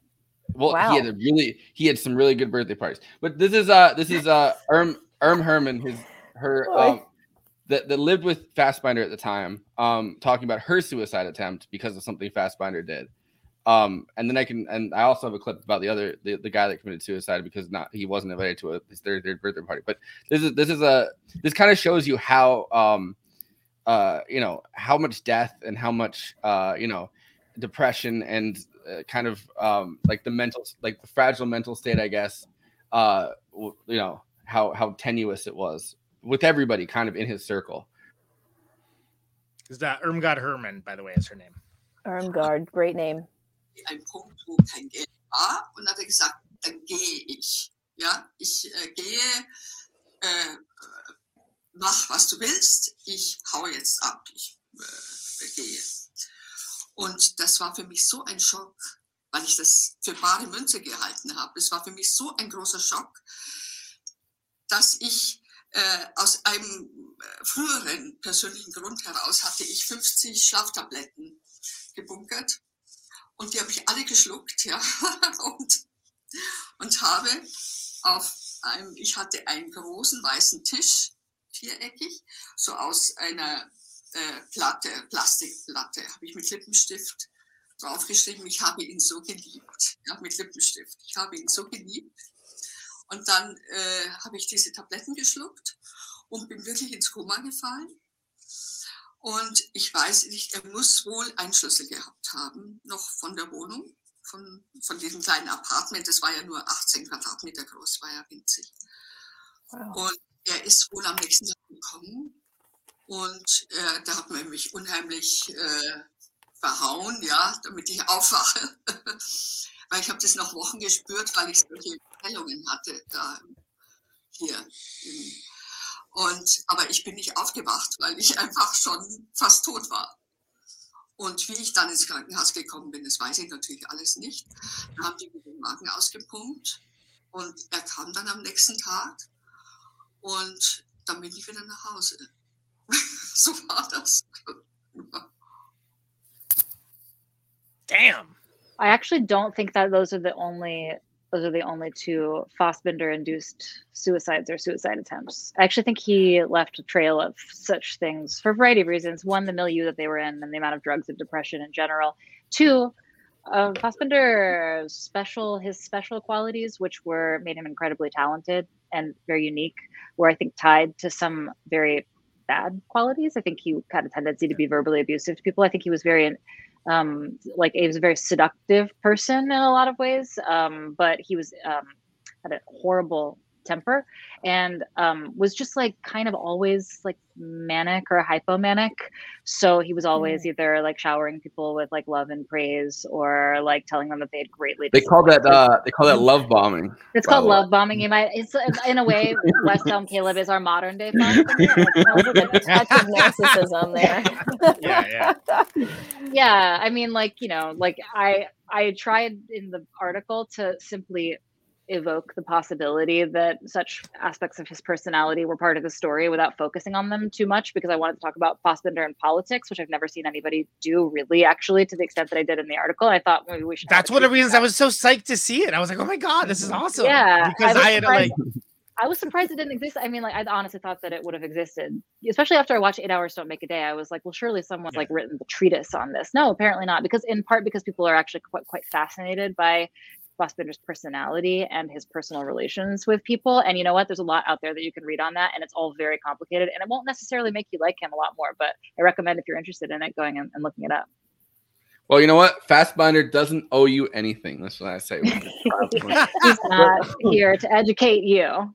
But but like I don't know. I think I think creative creative personality is kind of always tied to these self-destructive qualities, right? Like it's and and it kind of plays into the same thing this movie does with you know that like scream of primal rage and eh, like the, you know his his Herman character, which is interesting that his girlfriend at the time had the last name Herman, like spelled the same way that the the father's that that you know killed himself in the movie was her name was spelled. But um, uh, it, it's it's kind of it's kind of fascinating that um you know he kind of has this one big action and it leaves him as a martyr and kind of leaves his death up in the air so that everybody within you know the story can kind of exploit it the, the way they want to and it, it seems like um and I don't think I I didn't well I didn't touch on this when we watched it I guess but the uh, the clip where he's talking about his family life um it kind of sounds a lot like the story that uh Karina was telling um when she's sitting down with the yeah. with the journalist and she's like mm-hmm. well I didn't really feel supportive supported by my family and we were very poor and it doesn't seem like I had that connection and I didn't really have a childhood like it's kind of the same lines and it's interesting that he mm-hmm. kind of seems like he identifies with that character. Um, you know, and and when when you watch that 41 minute uh, interview, there's another clip where he, or another moment where he's talking about how kind of in a lot of his movies, um, he gets asked about. I think the guy that's interviewing is French, so it's interesting that the culture clash, I guess, between like a French person being like, "Well, love for you is is this not like uh you know love for you is almost like the power struggle and like going into this," and he's like, "Well, you know, whoever whoever loves harder, whoever feels harder for everybody else in their life." is kind of the, the victim like whoever loves harder is kind of the one that loses in that struggle right like it's it's a very german way of looking at love and it's a french guy kind of being like well, you know, all of us feels like this towards everybody, you know. But but, but but the the mother Custer character, like you know, uh, she she kind of throughout this whole movie, um, she is the one that loves the hardest. She loves her family. She wants that connection, and she kind of finds, uh, you know, communism. It doesn't really care that she's being exploited because she kind of feels like she has that connection, like that solidarity. And in a movement, right, that's thriving, in a movement where people are actually kind of empathetic towards each other, in a movement where people kind of um, are going through the same class struggle together, that is something that binds people together forever. Like there's the individual perspective of it, which brings people into it, and then on on a macro scale, like we're kind of all going through this. Now it doesn't really work in this because they've been so kind of professionalized that it's like you know some like heir like like heiress of like a, a fortune or something sitting there in like a fucking mansion being like you might be exploiting this woman a little too much, but you know, whatever. Like, but that that kind of is the thing that binds everybody together. Like the, the suffering, the mutual suffering, right? Like the mutual exploitation and oppression is what's supposed to bind an entire left movement together. So I, I don't know. So it, it's that that struggle, right, where you kind of lose out by by caring more, by you know, it, it's it is that it is a similar kind of primal rage that like he can't really feel that because German society has been so like that's been so beaten out by so many uh like being traumatized and re-traumatized and traumatized and re-traumatized, which is the kind of the the history of German society when it's not people in power, like when it's kind of just you know everyday people. Like well, the you more know, you care, the more easily you're exploited too, right?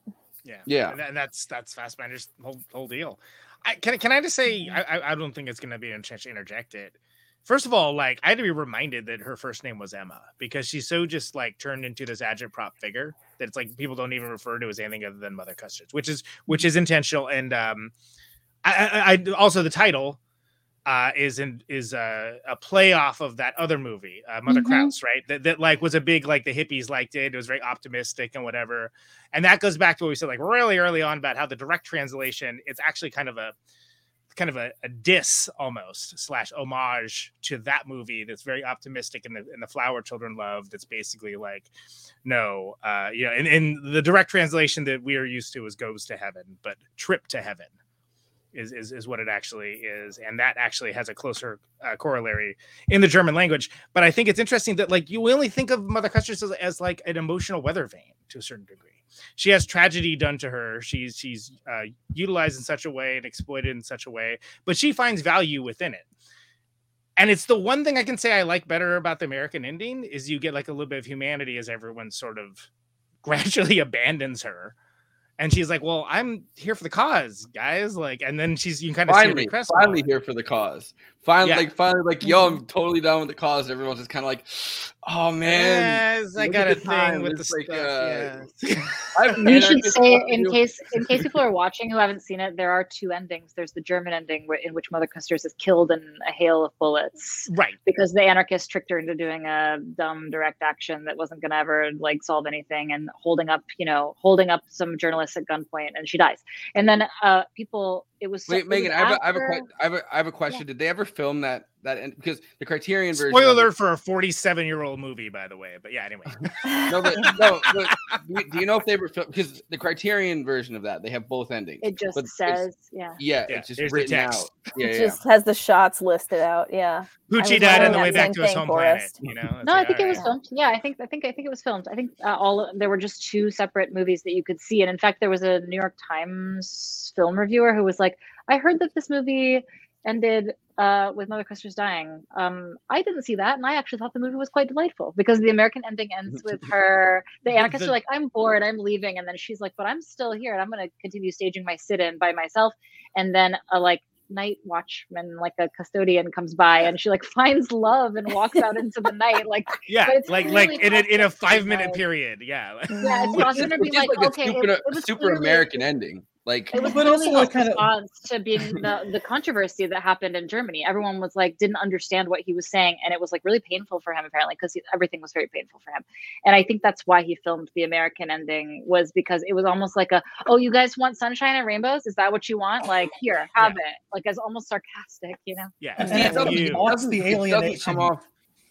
It doesn't Yeah, come no, off to me as sunshine and rainbows whatsoever. Like it comes off to me like you're at you're at a point where things have been so uh you know the the the, the, the possibilities have been so stripped away that everyone's just kind of like yo we can just walk past you know we could just walk past her like th- what is she gonna do is she gonna get up Yeah, yeah. And, like, She's you know- gonna body block us. Come on. Yeah. Yeah, We're like, not the ones who have to lock up. she's like That's true. There's no there's no political happy ending in either. There's no political happy ending in either version of the movie. It's just that in one she dies and it's very grim, and mm-hmm. in the And other what- she and- lives happily ever after, just not politically.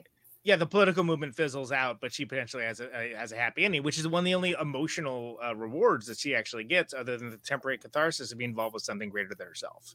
Mhm.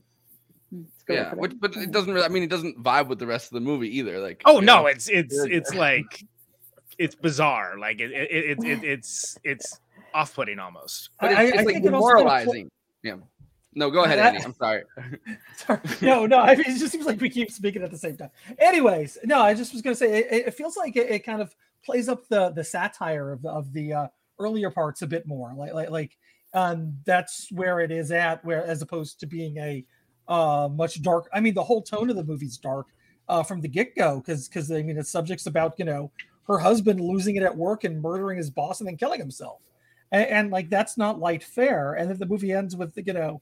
Um, her Oh, you like blood off- sausage? Yeah. yeah. Oh, yeah, Oh, love with okay. blood sauce. Bloodverse. Yeah. Like a conversation with uh with uh Gene. Gene Jagelon. Well, I I So funny. before we before we sign off because I assume we're doing that soon, and I know I've got to go, but I do want to say one thing about how um about just like a touching a touching detail that is also maybe um, interesting for us to consider in terms of Fassbinder's political evolution, which is that when he was when he died, he died at I think at the age of 38 from a multi a poly substance overdose. Yeah. Um, and and I don't know if anybody even knew that he was working on it, but around his body apparently were found notes for a film that he wanted to make. And the film was going to be called Rosa L, and it was going to be about the life of Rosa Luxemburg. And I really wonder what that would have been like, considering how politically depressed he was. It almost makes me wonder if there's a, hmm. I don't know, it could have been the grimmest. It could have been it could have Yeah. been like you know the it could have been like the third generation on like steroids. Like here was the actual revolutionary moment our shit wasn't even our shit wasn't even real. Like that's the thing. Is like theirs was real and it all ended back then and like ours was just an echo of it. Maybe it would have been that depressing. Or or I don't know. Maybe he was feeling like a little. Maybe he was. Maybe he was having a little, a little like um eight hours don't make a day kind of feeling coming back, where he wanted to like look at the kind of socialist fundamentals and people who might actually be considered, you know, heroes of the socialist left. I have no idea. We don't know because um it never got made, and I haven't read the notes, and I don't know how you would go about doing that. So we don't we don't know. But I think that's well interesting it it, it kind of feels like the like not not to i guess take the depressing side of it but it kind of feels like that split. And then Meagan i'll let you go after this. You know i don't know. But like this this last comment i guess it kind of feels like that split where you know the anarchist guy kind of shows up creeping in, in there and uh you know the uh the bourgeois the bourgeois communist uh you know communists that are, are walking with her um it feels like when that when that split happens and they're like oh well those are like anarchists. Like you don't really you don't want to associate with those anarchists. Like we've tried like we've reached Yeah, out to them. They were like hey we still want to bomb a building like whatever whatever. And uh you know so it, it feels like that kind of is the same split like that's and and it's, interesting that they're not social democrats in this right because the social democratic party still does very much exist in germany. They're the communist party which was rosa luxemburg's split from the social democrats. But like it, it kind of feels like that is the split that they're talking about right? Like the, the more like hey you can't reform you can't like use electoral politics to get out of uh you know marxist revolution. Like you still have to do the revolution. And then you have kind of the uh you know the i guess they literally did call them like the fat cats in the uh in, in the i learned that from listening to daniel bessner talk about it but um in in the social democratic party like that we're sitting there you know uh kind of voting for war and and kind of building up the what would become eventually like the nazi party like building that up like uh sitting there like trying to like kind of reform their way because it's like the, the famous reform revolution question. Um so yeah so like uh it's uh i don't know so it, it's interesting that it feels like those anarchists are kind of the rosa luxemburg characters in this movie Hmm. and Hmm. the uh rich Hasan Piker type uh communists are the social democrats so That was But, the uh, funniest line in the movie, though, when when they were like, "Mother Kusters, that's what we call an anarchist. They're not our friends. We don't talk to them. They're our Right. enemies." Like issue, they were like explaining classic. to her. on wednesdays we wear pink and they, they don't wear pink they wear black so like they're not even like they're not even like part of our crew She was just like, "Oh, okay." but uh but but Meagan thanks so much for being on um Thank you guys. No, it was great to wanna- have. It was great. Thank you for having me, and thank you for reading the article. And anybody else who's been watching, I hope you'll go take a look at it. Um, nobody, you know, asked for six thousand words on Fassbinder and um, left-wing terrorists. Wait, I just Bhaskar didn't, Bhaskar began- didn't just hit you up and go, Yeah. hey, you know, Truly, no. I talked no, about. I talked about the It's Social kind of started I talked about happening. like, Finland oh, Station. I talked about, you know, I really I need this. I need this. I need this. I basically said I need this, and allowances were made for me. So go read the article. It's it's a legit piece, and you're a great writer, and it's been an honor having you Thanks, on. a lot. and- Thanks so much for Great to having me, meet y'all. you. Yeah, great to meet you. I'll catch you guys later. Have a good night. Bye bye. Erica, you had something you Um, wanted to. I say? actually had a question for Erica. I'm all Oh. ears. Yeah, no, um, I thought it was kind of interesting that that uh, one of the main characters, um, the the uh, the daughter there, was a musician, and I just figured since we got a woman musician on the on the stream, um, Oh, I was gonna say, what am I fucking chopped liver over here? well, Jesus. yeah, but like you know, you, You guys can- have heard I've been playing triangle. I've been playing the uh the old triangle. Um, Wait, I'm not the but like, like there was a talking certain type of exploitativeness to, to the way her performance was that we got to see and uh, i was just wondering like, like you know how that translated to, to to you your thoughts about that. And um, uh, Conan, if you got any more thoughts to add to it, or if you wanted to, you know, uh, build on that, I'd love to hear. I hear. don't think that's a big enough question. I think you need to add something. I do have thoughts about that actually, and I kind of was wondering at one point about the the club that Karina was working in originally in the film, because it, almost the upon my second viewing, which I didn't get through the whole thing the second time, but as when I was watching it the second time, I was wondering like, is this a gentleman's club that she's singing at? Like, I couldn't quite Yeah, tell what if it was kinda like. what like it was. Yeah. So it, Yeah. And that then the even second that one kind felt of like it was an open mic. The the first one felt like it was a, a strip club, kind of right, like a like a you know, she's, Yeah, 'cause- and then the second one felt like she was performing at an open mic that also like like anyone could really perform here. Like it doesn't really, like we have drag queens, like you know, and there's yeah, and there's the guy in the ballet outfit, like doing like heartfelt ballet moves behind it when he's, he's saying that. Right, her. yeah, yeah. It's a But- wild scene, right? Yeah. Yeah, so I, I mean, and but then she says at one point, like, I'm sure you've heard of my album to somebody who I can't remember who she says that to. Um, and I think Well, she, she mentions it several times too. she does. But the, the idea is every, everyone tries to up about the marginalize her. album. That, Jesus like, Christ, she has the album. She won't talk.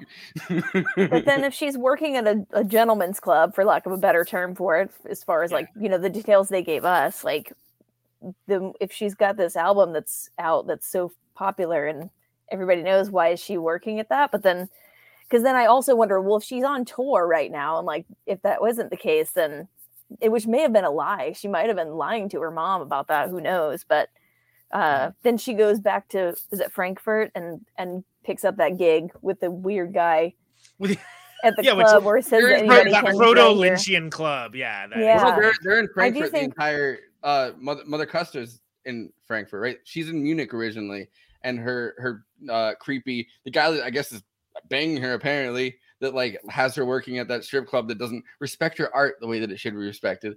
Um, you know that guy. Uh, it seems like that kind of does it does seem like a fucking strip club. Like it seems like that's kind of what she's doing for a living, and she's like, "This is my art," and he's like, "Yeah, art."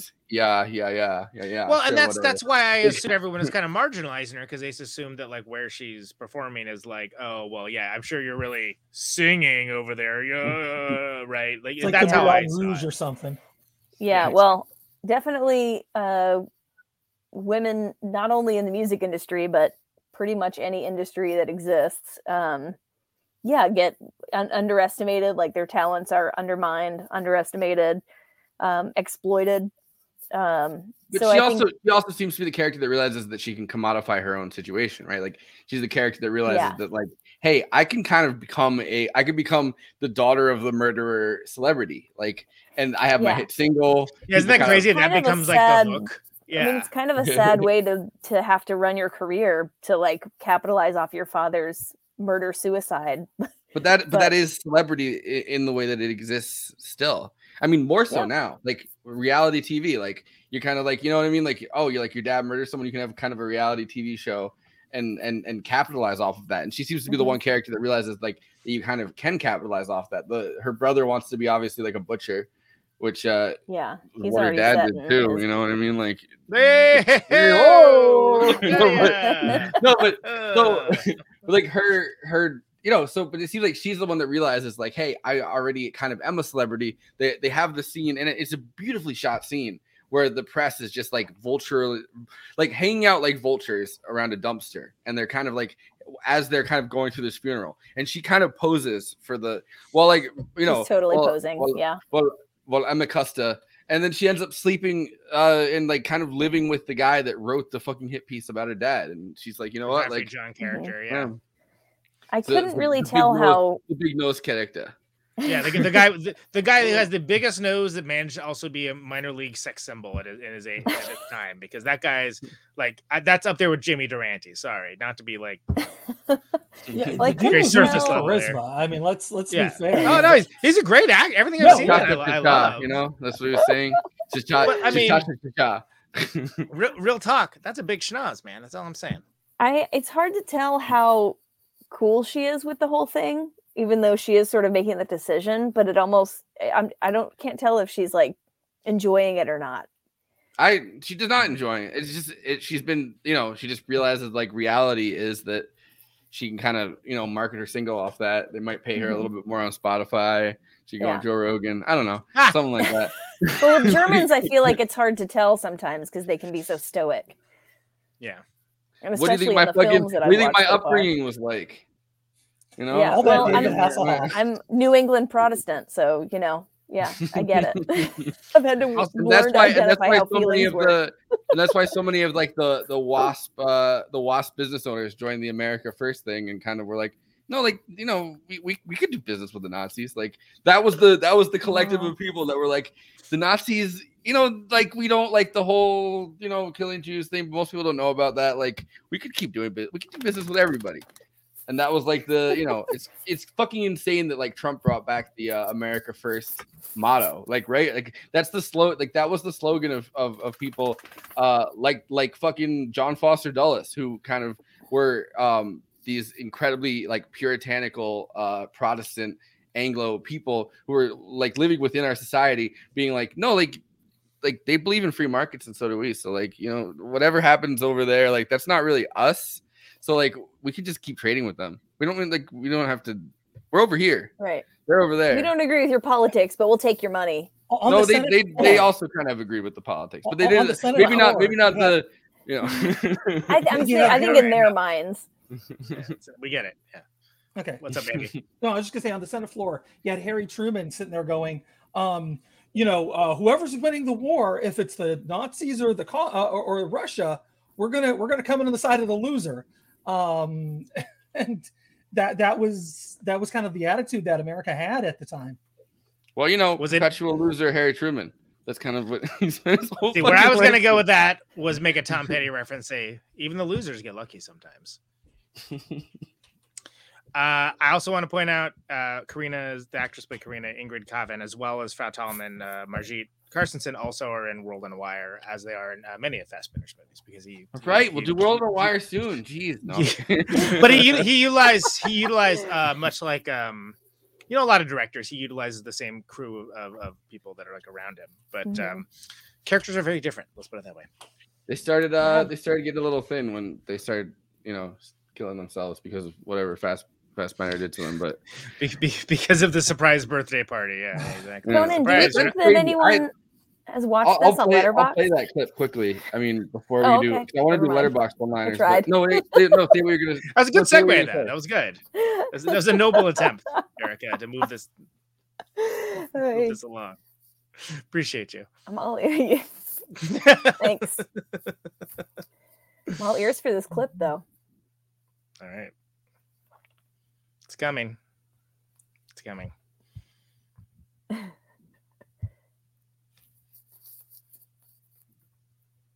There we are. Suchte häufig seine Liebhaber in Milieus, die fern waren vom Film- oder Theaterbetrieb und wollte sie dennoch zu Hollywood-Stars machen, weil er meinte, jeder Mensch sei ein Star. Da er seine Filme rund um die Uhr drehte, konnte er seine Liebhaber nur sehen, wenn sie in den Filmen mitspielten. Dies galt für Günther Kaufmann, der eigentlich Türsteher und Rausschmeißer in einem Nachtclub war. El-Hedi Ben Salem war er in einer schwulen Sauna in Paris begegnet und Armin Meyer war Kellner in Fassbinders zweitem Zuhause, der Deutschen Eiche in München. Die bekamen schnell große Rollen in seinen Filmen, aber konnten sich letztlich nicht im Filmmilieu anpassen. El-Hedi Ben Salem kam in einem französischen Gefängnis um und Armin Meyer beging Selbstmord, weil er zu Fassbinders 33. Geburtstag nicht eingeladen war. Ich bilde mir nicht ein, dass das äh, was Tolles ist, was ich an Zweierbeziehungen habe. Sondern ich. Äh, ich meine, schlimm genug, dass ich es habe, das ist richtig, ja. Das. Das kann ich nicht abstreiten. Ich kann auch nicht anders als in Zweierbeziehungen leben. Ich meine, ich habe ja meine Beziehungen zu Menschen schon, schon sehr intensiv und exzessiv würde ich sagen. Hm. Dreiunddreißig Geburtstag. He was This is definitely not. tough. He was definitely not doing well by that. By the No. time the interview was done. But he was feeling pretty chill, that's for sure.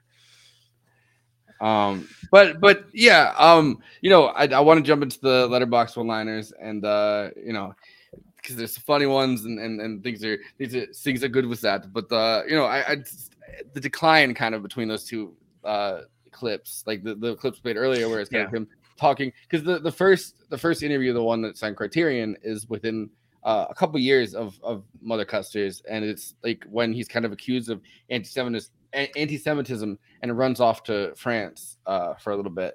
And it seems like this this documentary that was filmed by his friend, who uh, Meagan quotes extensively in that piece. Um, Yeah. eh, like eh, he he kind of took all these interviews that he did with him at the very end of his life, and it seems like maybe his uh, death was accidental. People are like, oh, well, he was always like on a bunch of barbiturates, so like. I don't know, like maybe he just took too many that day. Like, you know what I mean? Like, Yeah. but uh, you know, cue it up, Conan. We got these letterbox one-liners. We out. That, here. that's right. We got the we, so uh hey everybody. This is this is the signature bit of that I do that is uh, called Letterbox One Liners. Letterboxd is a place for film, the only social media uh, network that is worth being on, if you ask me. Bottom up democracy. Everyone gets to have their say. The Siskel's, the Eberts, the other ones that are alive. Uh, it's not about them. It's about what the proletariat says. Everyone gets to gets to gets to drop something Just funny, just something like Fassbinder would say, just like you know, you have to bring the, the proletariat to the the reviewer factory. Something funny, something oblique, maybe a good conversation starter, maybe something baffling. Who knows? But I always crawl all the reviews for the episodes that we have on uh, to pick some of the very best and for us to comment and or goof on. And uh, Can you this do is the them in a bit. German accent? sure. I would not just be able want- to do this. I just want Brigitte Mira to be happy. Wow. That's Lydia All right, Robertson. You know, what? you And don't have that's to do it. Ger- Is it but there's a Brigitte? different kind of German. Uh, there's a I don't different kind of German than I was going for, but you know. Brigitte. Yeah, I was going more sprocket. Sorry. Uh, Yeah, Okay. no, no, it's always hard G's. There's no soft G's in Germany. Yeah, well, you, you That's took three up. weeks and I took three years, right? So I'll, Yeah, no. I'll, I'll take your advice under Hard consideration. G's Next. only. Listen, in America, we only have hard G's too. You know. Yeah, hard G's. Shane Fassbinder passed away. He would have loved to partake in some discourse on twitter.com. That's William Sinclair. Oh God. Listen, I listened Which to goes the back to what you were saying, Forrest, right? About like you know the the the, the leftist comment, right? It's, it's like, oh my god, can you imagine? Jesus. Well, he's Christ. he's increasingly. I mean, you know, I mean, the term didn't exist at that point, but like increasingly black blackpilled. Like that kind of is the process he's going through. Like it's the it's the Chapo Trap House process where it's like you start out kind of being somewhat idealistic, things to change. You end up just kind of being like, you know, look at these look at these leftist idiots. This is, this is- you know, every, everything's fucked up. I could definitely see an all caps tweet that just says all leftists are idiots coming up from Fassbinder's Twitter account like late at night for sure. or my or my or my Twitter account. Honky grandma be tripping. Wow. Me. wow. that of course is a uh it's an Eric Adams uh it's an Eric Adams, you know, mayor of New York City. Uh no, he got in trouble for saying cracker the other day. That was my that was the joke I was trying to make. Never Oh, mind. Oh, I missed that. I didn't know about that either. Yeah. I wouldn't say I missed it, Andy. The two genders, war and work. That's T. Think about it. that is the two German genders. Hansel and Gretel. One of them was working, one of them was warring. I won't tell you which is bitch. I haven't had any blood sausage during the pandemic. Ugh. Oh, I have. It's Joe. It's the Ugh. worst. no Yeah. Thanks. I'm good. All set on blood sausage. I went to the Mountain Brow House recently. I had some good sausage. It was very good. It was very nice. Much like the anarchists, I would die for Mother Kusters. Would did they? They weren't dying for her. Eh, yeah, maybe. I mean, Okay, I it's guess arguable. it depends on it depends on which version you watch because the the German version, the anarchists do get gunned down, and so does she. Uh, the the American version, they just kind of walk Oh, out. they get shot too, and they were in the German one. Yeah, so the so the German one, the, the leader of the the anarchists does get shot as they're walking away after she gets Oh. shot. So it's like But- a whole thing. But Okay. you know, But if we're gonna seriously parse a letterbox one liner, it's for the idea of mother Kusters, which they have weaponized rather than the actual human. Thank you. yeah. Well, I mean, it, but it's still in the German version. In the German version, Okay. it still is Take the that, idea. I C. mean, Grimald. Yeah. Gotcha. But it, it's kind of it's a Well, I didn't like your disillusioning review, apparently. No, but it's like it's it's uh, you know, and I'll, I'll cut this out of the, the Twitter version of this and just keep. But like, it's it's a disillusioning idea, right? Like everybody that says, "Hey, we really we're we're in your corner," like they're like, "Oh, by the way, like in the name of her dead husband, every fucking political prisoner should get freed." Julian Assange, uh, you know, like uh, Just all of them. Just uh, yeah, just Leonard blanket. Peltier. well, Leonard Peltier should, you know, yeah. I agree. That's why I'm taking hostages. I'm taking all you guys hostage. Defend mother Kusters at all cost. Yes, Yeah. Monica in there. Hell yeah. Hmm. She's a sweet old lady. She she deserves to get defended. That's true. Watching the American Indian immediately after the German Indian did some fucking savage epic shit to me, dude. Shaking my damn head. Like, I agree. Damn. It, it's a it's a it's a hard 180. Yeah. Yeah. Well, maybe maybe the American ending. She is in heaven. No. Okay. Um, but I mean, it makes a Yeah. lot. It, it makes a lot more sense to me after listening to Meagan. And Andy about just sixth sense mother Kusters there. But anyway, go ahead. and she was dead the whole time.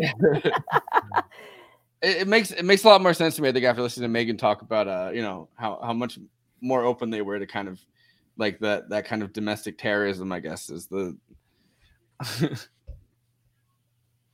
First half, beautiful propaganda. Second half, bitter satire. Oh, to be tall and bony like Margit Carstensen. Dour clown. That's almost like a like a haiku. That's really close to being a haiku. Damn, someone should do it. Someone should do an account. Let's do a letterbox that they only do haikus. Like Oh, wait, eventually- oh, th- th- that is a, already a thing. I- oh, all right. Well, I'm, They're I'm never late. funny though. That's a I'm that's the late. thing. Like I'm late to the game. lonely middle-aged woman abandoned by her terrible kids finds solace in her local chapter of the Communist Party. For some reason, when I was watching this, I kept thinking it was genius. For some reason, but now that I'm done, I can't really explain why. Hope this helps. You know, you know that happened whenever I watched Zardoz. I, I was able to explain it to Oh, my friends, uh, like like because they didn't get it, and I explained it to them like immediately after we finished watching it. The next day at breakfast, they're just like, "Dude, can you explain Zardoz again?" And I'm like, "I don't, I don't remember anything about the movie." Fantastic. And that's it, folks. Those are letterbox one-liners from other Kusters. Goes to heaven. Letterboxd, a place for film. Follow uh, Movie Night Extravaganza on Letterboxd, which is ostensibly for us. Myself, Conan Neutron, uh, J Andy World, right there, uh, right about now, and uh, Erica Strout is on there as well. And uh, Andy, you have the other stuff that we're supposed to talk yeah, about. You yeah. Don't don't forget if you're watching us right now on Twitch, please subscribe. That helps us out tremendously. And if you're thinking about subscribing and you happen to have an Amazon Prime account, subscribe because uh, that's free for you and also helps us. Um, if you're watching this later, whenever we are on um, on- on YouTube, also like and subscribe us there. And do not forget we have a Patreon. Please hit us up um, because it really does help us, uh, you know, pay for you know actually watching these things and and that's nice. Just so you, you, you know how many times I have to pay the three ninety nine. It is it is it is it is it is brutal. Oh, and I also I want to start doing uh Adam Curtis uh you know video essays and get into the I want to I want to you know play the the video essay field you know like get in there really like, you know compete with Marina Dove's video essays boom like you know what I mean I want to get into it. I want to I want to get to the video the top of the video essay game so I can gotta do bring I, I, it. I think she's got something you ain't got, but that's I look forward to the attempt. Yes. What an OnlyFans? No. yeah. Also, also subscribe to Forest OnlyFans. yeah. It's no, I, I I came up with my idea for an OnlyFans the other day, and it's me. It's me just doing household chores. It's me doing household chores and just like being very nice and like doing dishes and stuff. And I'm like, hey, I'm I'm I'm your I'm your friendly neighborhood uh you know house husband that you can dominate. Um, Somebody's gonna want to see that. if you Oh, can't handle me definitely, at my yeah. Tony Danza, you don't deserve me at my you know Terry Terry Terry Gilliam. Terry, Gilliam, man. Yeah, exactly. It's a classic. I say it all the time. Um, but Eric, I Eric, forgot how many of those I've made. By the way, someone's will be like, "Oh, "What? What even? What does this even mean?" dead. No excuse for laying off work. No, I remember that one. That was Time Bandits. No. Skeksis. Remember, I threw the Skeksis one, and we broke Amanda from uh, uh, these are bad movies. That's what But I it say when I call my works cats. It also kind of works for this movie too. It does. Did Let's just leave no it there. excuse for laying off the book. Um, but Eric, I want to hear some final thoughts. You know, I want to, you know, did you did you get a uh, an internationalist perspective on left wing politics from this movie? Did you feel empowered? Are you an anarchist now? I want to hear all of it. um, I wish that I had the optimism to become something like an anarchist. Uh, Is that No, what that I- is? well, you know, it would take too long to explain, I guess, what I was getting at there. Sorry, they can't all land. Um, No masters, no bedtimes. I did, I did enjoy this movie, and it's what might be funny is that this was the second Fassbinder movie I've ever seen. The first being The Bitter Tears of Petra von Kant. Oh wow, that's the other one. Oh, okay. Yeah, and I hmm. did not like it at all. I knew nothing about No. Fassbinder. I watched it. I was like, I don't care about any of these people. This is stupid. Why? Like, why is this a thing?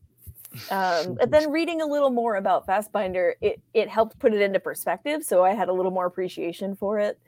Um, but I definitely found the characters in this one more um, empathy inducing. Uh, like I, you know, I could find at least some sort of connection with with them and like understand where kind of where they're coming from. And um, with the politics part, like definitely got a little overwhelmed. Not gonna lie, but um, definitely learned a lot too. And I think I'm gonna keep uh, reading up a little bit about it because it is really um, it's cool to know about It's definitely more about uh, world politics. it's very easy to over prepare for this show. like in that sense. No, like you know, because like Yeah. no, like because I I mean we did our Matewan episode. I listened to a three hour podcast on the West Virginia Coal Wars and like learned a lot. But like right before going on, I was like, oh fuck, what am I what what in this podcast am I gonna use? Like you know what I mean? Like and and, and like Mhm. shout out and bring up. Like I've heard now. Like did I hear the entire Coal Wars? Like it seems like I kind of did. Um, like Yeah. as it as as it occurred. Um, but uh, yeah, no, I I think that's um, I'm happy you're prepared to that level. Um, I a lot of a lot of this stuff is it's it's an interesting thing to put into some kind of I guess localized context because um like you have to kind of keep multiple things in perspective, right? Like the fact that there kind of was the Soviet Union, which ostensibly kind of was a, a communist state, I guess, just over like a, a border to the point where they kind of split, like as I said, like family from family, like.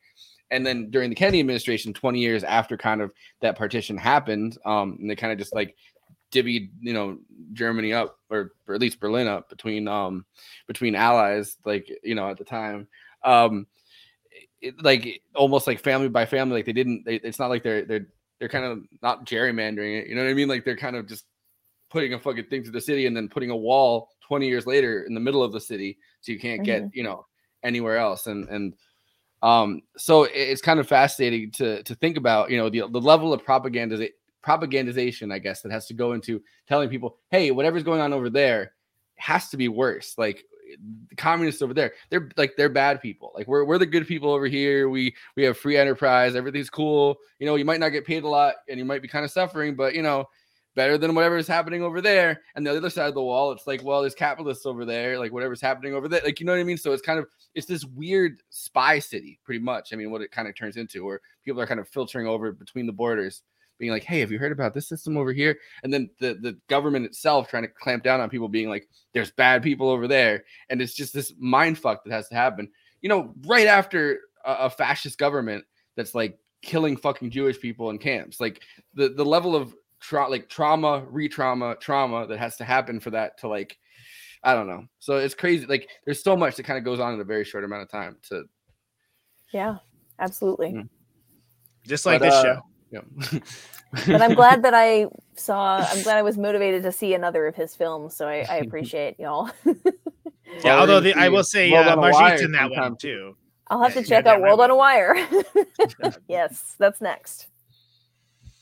Uh Conan on a wire. Let's hear some neutron on Uh, a wire thoughts. Yeah, yeah. So, uh, Mother Kusters is good. It's, it's a it's, it's the very rare sort of oblique critique and farce of activism and political ethoses and how those can be um, both pure of purpose and incredibly exploitive as well. And there's not a lot of movies that do that. And I think the movie only could have been made because of where he was at at the time and where uh, like his friends and the, the, the the whole country and stuff was at at the time. But I think it's good, and I think it's it's interesting in a lot of ways. And I think if anyone else tried to make it, it maybe would have not hit as emotionally. And I say that because I don't feel that Emma Kusters really gets a lot of emotional work to do, but she's great in it. She's fantastic in it as basically being someone that is constantly being used or abused in some way, shape, or form, And but still somehow reaching out. manages. Like, yeah, it's just kind of And- and out, like, Yeah, yeah, she still manages to find deeper meaning, like for herself, which makes her a Yeah. very strong and good character, even though like the entire world thinks, thinks she's a chump, basically. And I think it's amazing that, um, first of all, the Indians could be so different. Uh, but I, like I mentioned earlier, I actually like the the American Indian in some ways because it gives her it gives her some degree of closure, even though it's so like tacked on, like, hey, is this a dream sequence? Like, what's happening here? Is this what she sees before she gets gunned down? Uh, which actually would make it kind of cooler, frankly. Mhm. But the guys, the You know, guys, she- like the guy gets her into conversation, just like, yeah, fucking- but but but but but the, but here's here's here's the thing that Fassbinder does in this. She's you- you're along for the ride with her. She like you the whole time. You're like, wow, she deserves better than this. She really does deserve a lot better than what she than what she's getting here, as do most of us. But like, I think like Fassbinder kind of makes her like a tulpa of, of like what his feelings were at the time. Is that we all needed a lot better than this, and we needed more than just uh, hollow sloganeering and uh, you know empty gestures. And it, it- again, he still had hope at this time, and it was it's very palpable. And I think it's a really good movie, and it's it's one that I think it's okay. I don't have opinions on every piece of it politically. I just think it works as a movie, which is kind of more important than it being like you know something that you can speak to every aspect of politically. Uh, yes, I will never stop talking about World on a Wire because I think it's his masterwork. uh, but he made that a year before this, and like the the difference is palpable, and it, it, it's notable. And and I think he's an he's a very interesting director, even though there's some movies that he's done that I just I don't like at all.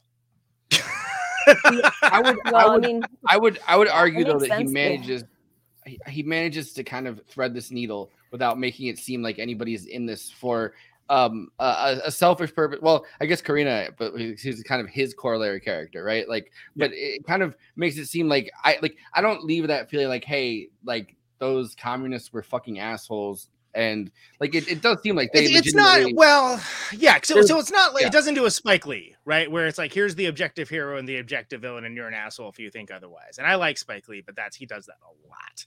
Like Yeah. it- it's left open to interpretation, and I- and I think it's very clear to see where he was at. I think. I- and he doesn't need to be. I think they're with it. disappointing. I think that they're very Yeah. disappointing. I think they're Right. disappointing, and I think that they're kind of uh, kind of uh, going through the motions. And I feel like everybody in this movie is kind of going through the motions, right? Like I don't, but I also feel like I, it does seem like they legitimately do want to go around and kind of build power for this uh, future communist state. They do believe in it, but they're just kind of mouthing the words along with it because it, they've been so disempowered by society itself. So it's like this interesting corollary because sometimes I feel like they make communists and it's made them that- predatory in the process and they don't realize it's made them predatory in the process and the fact that they're literally just using her like hey we can get more people to the cause if we get this woman in and like just sort of like sidecar onto this.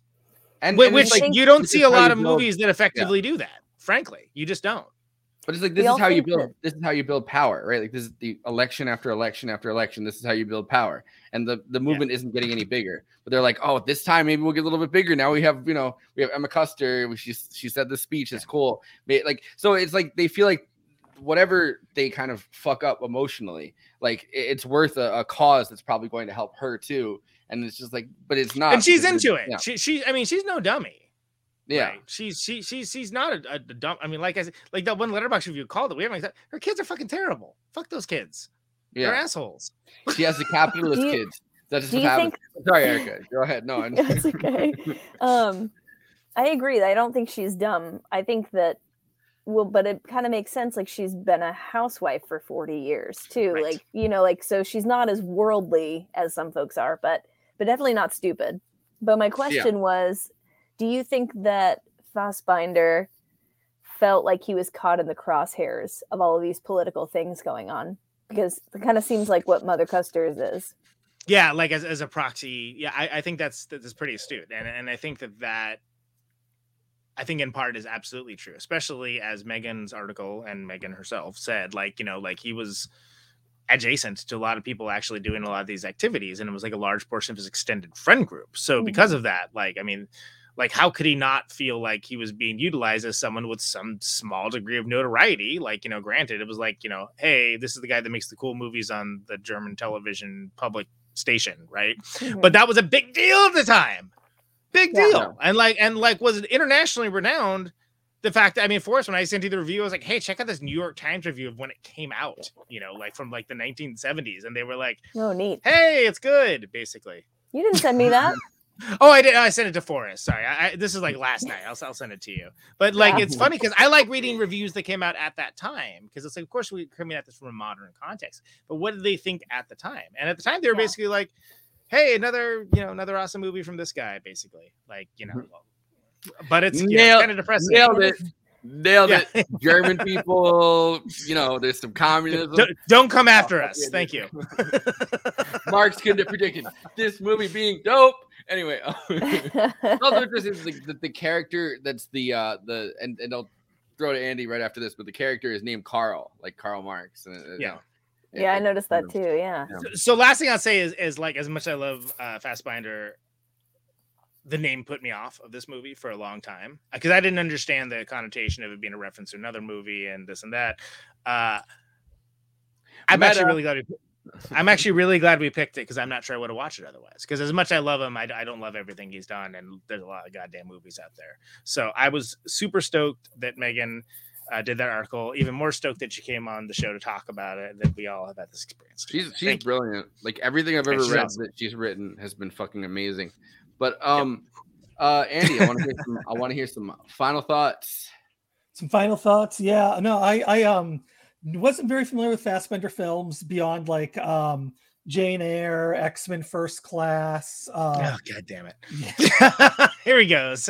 no, um, you know, uh, Rochester was no. Uh, anyways, um, no, I, I, I um, honestly like, like it's weird. Even though I did take the, that important six weeks of German in sixth grade, um, I never really delved into um, uh, German cinema. Um, I, I mean, uh, I've seen more Michael Fassbender films than I have German films, uh, which is which is very strange.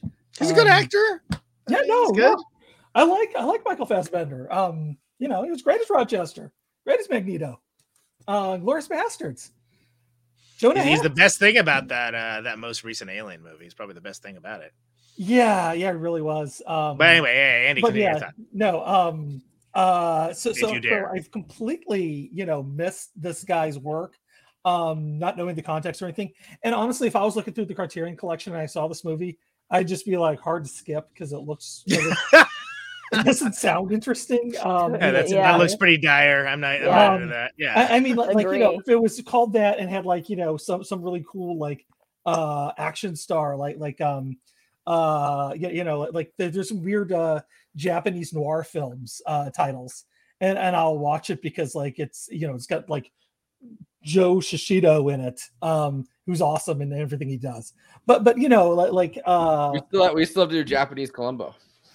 yes. A- and uh you know chinese uh hong kong films like like you know they got some really weird names too like this. But uh again like like those are those are genres i know um as opposed to like a german film by a director i don't know so yeah, I'm- like German, I'm German, German New Wave, which is of which it's he's like one of the big names, right? yeah So- i mean i know i know more german music uh than i do uh you know from the 70s than, than i do movies so so you know uh you know He talk was, to he me was the Can. founding he was the um, founding kind of member of, of the German yeah of the of the German New Wave, like considered kind of their their uh you know Their craft they're work. No. Truffaut or anything like that. You know what I mean? Like they're they're Jean Luc Godard. Like they're they're they're founding member of this uh, movement that was kind of happening across multiple countries. And Yeah, and I mean French New Wave is always hit or miss with me. So so like uh, I've seen stuff that have just been like I can tell it's a good film, but it just it just didn't it didn't engage me. Um, and other stuff. uh, So so like I, I'm I'm I'm a little uh underwatched on my Ger- uh, my my French New Wave too. Well, I know, so. I I know, I know you've seen some. Uh, and by the way, they call it New German Cinema they, because they want it to be different from. Saying, we are, uh, we are the New new, French new Wave. German cinema. We are different than the old German cinema. If you call us old German cinema, we will kill you. Anyway, But I can It's tell the you, you, know, same you- principles. it's the same. It's the same principle, but of course they're like, no, no, no. This is Yeah. this is different. Just, Well, that's we fair. Uh, don't have whatever. waves here. Yeah. We have the new cinema, and that is it.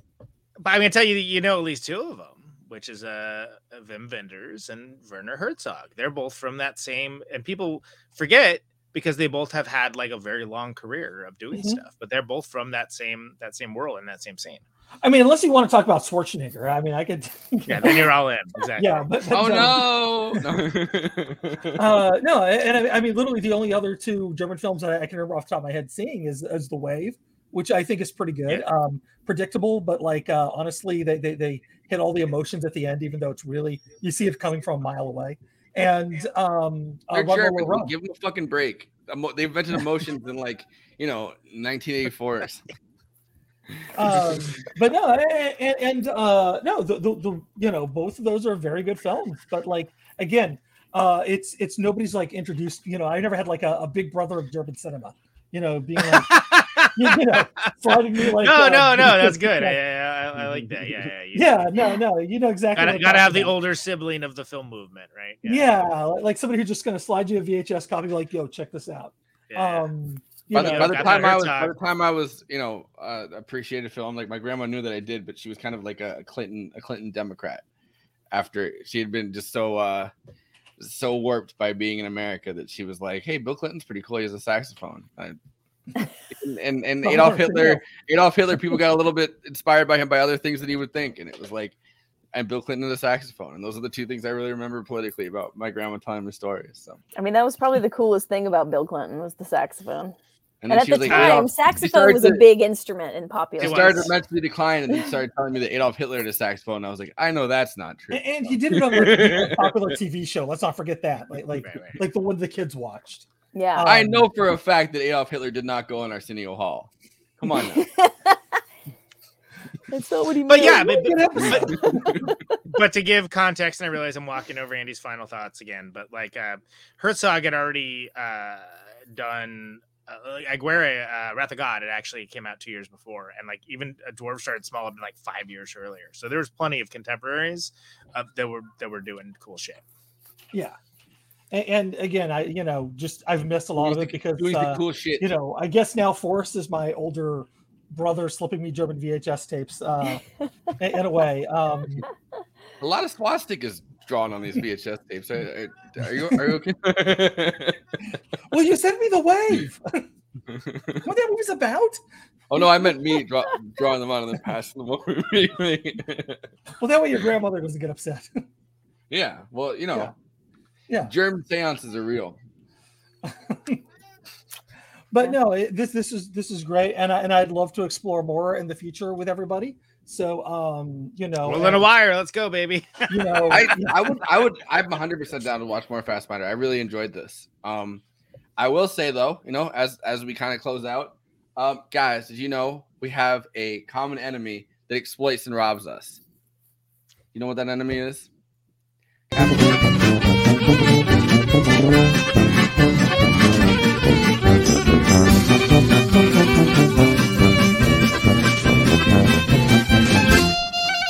Thank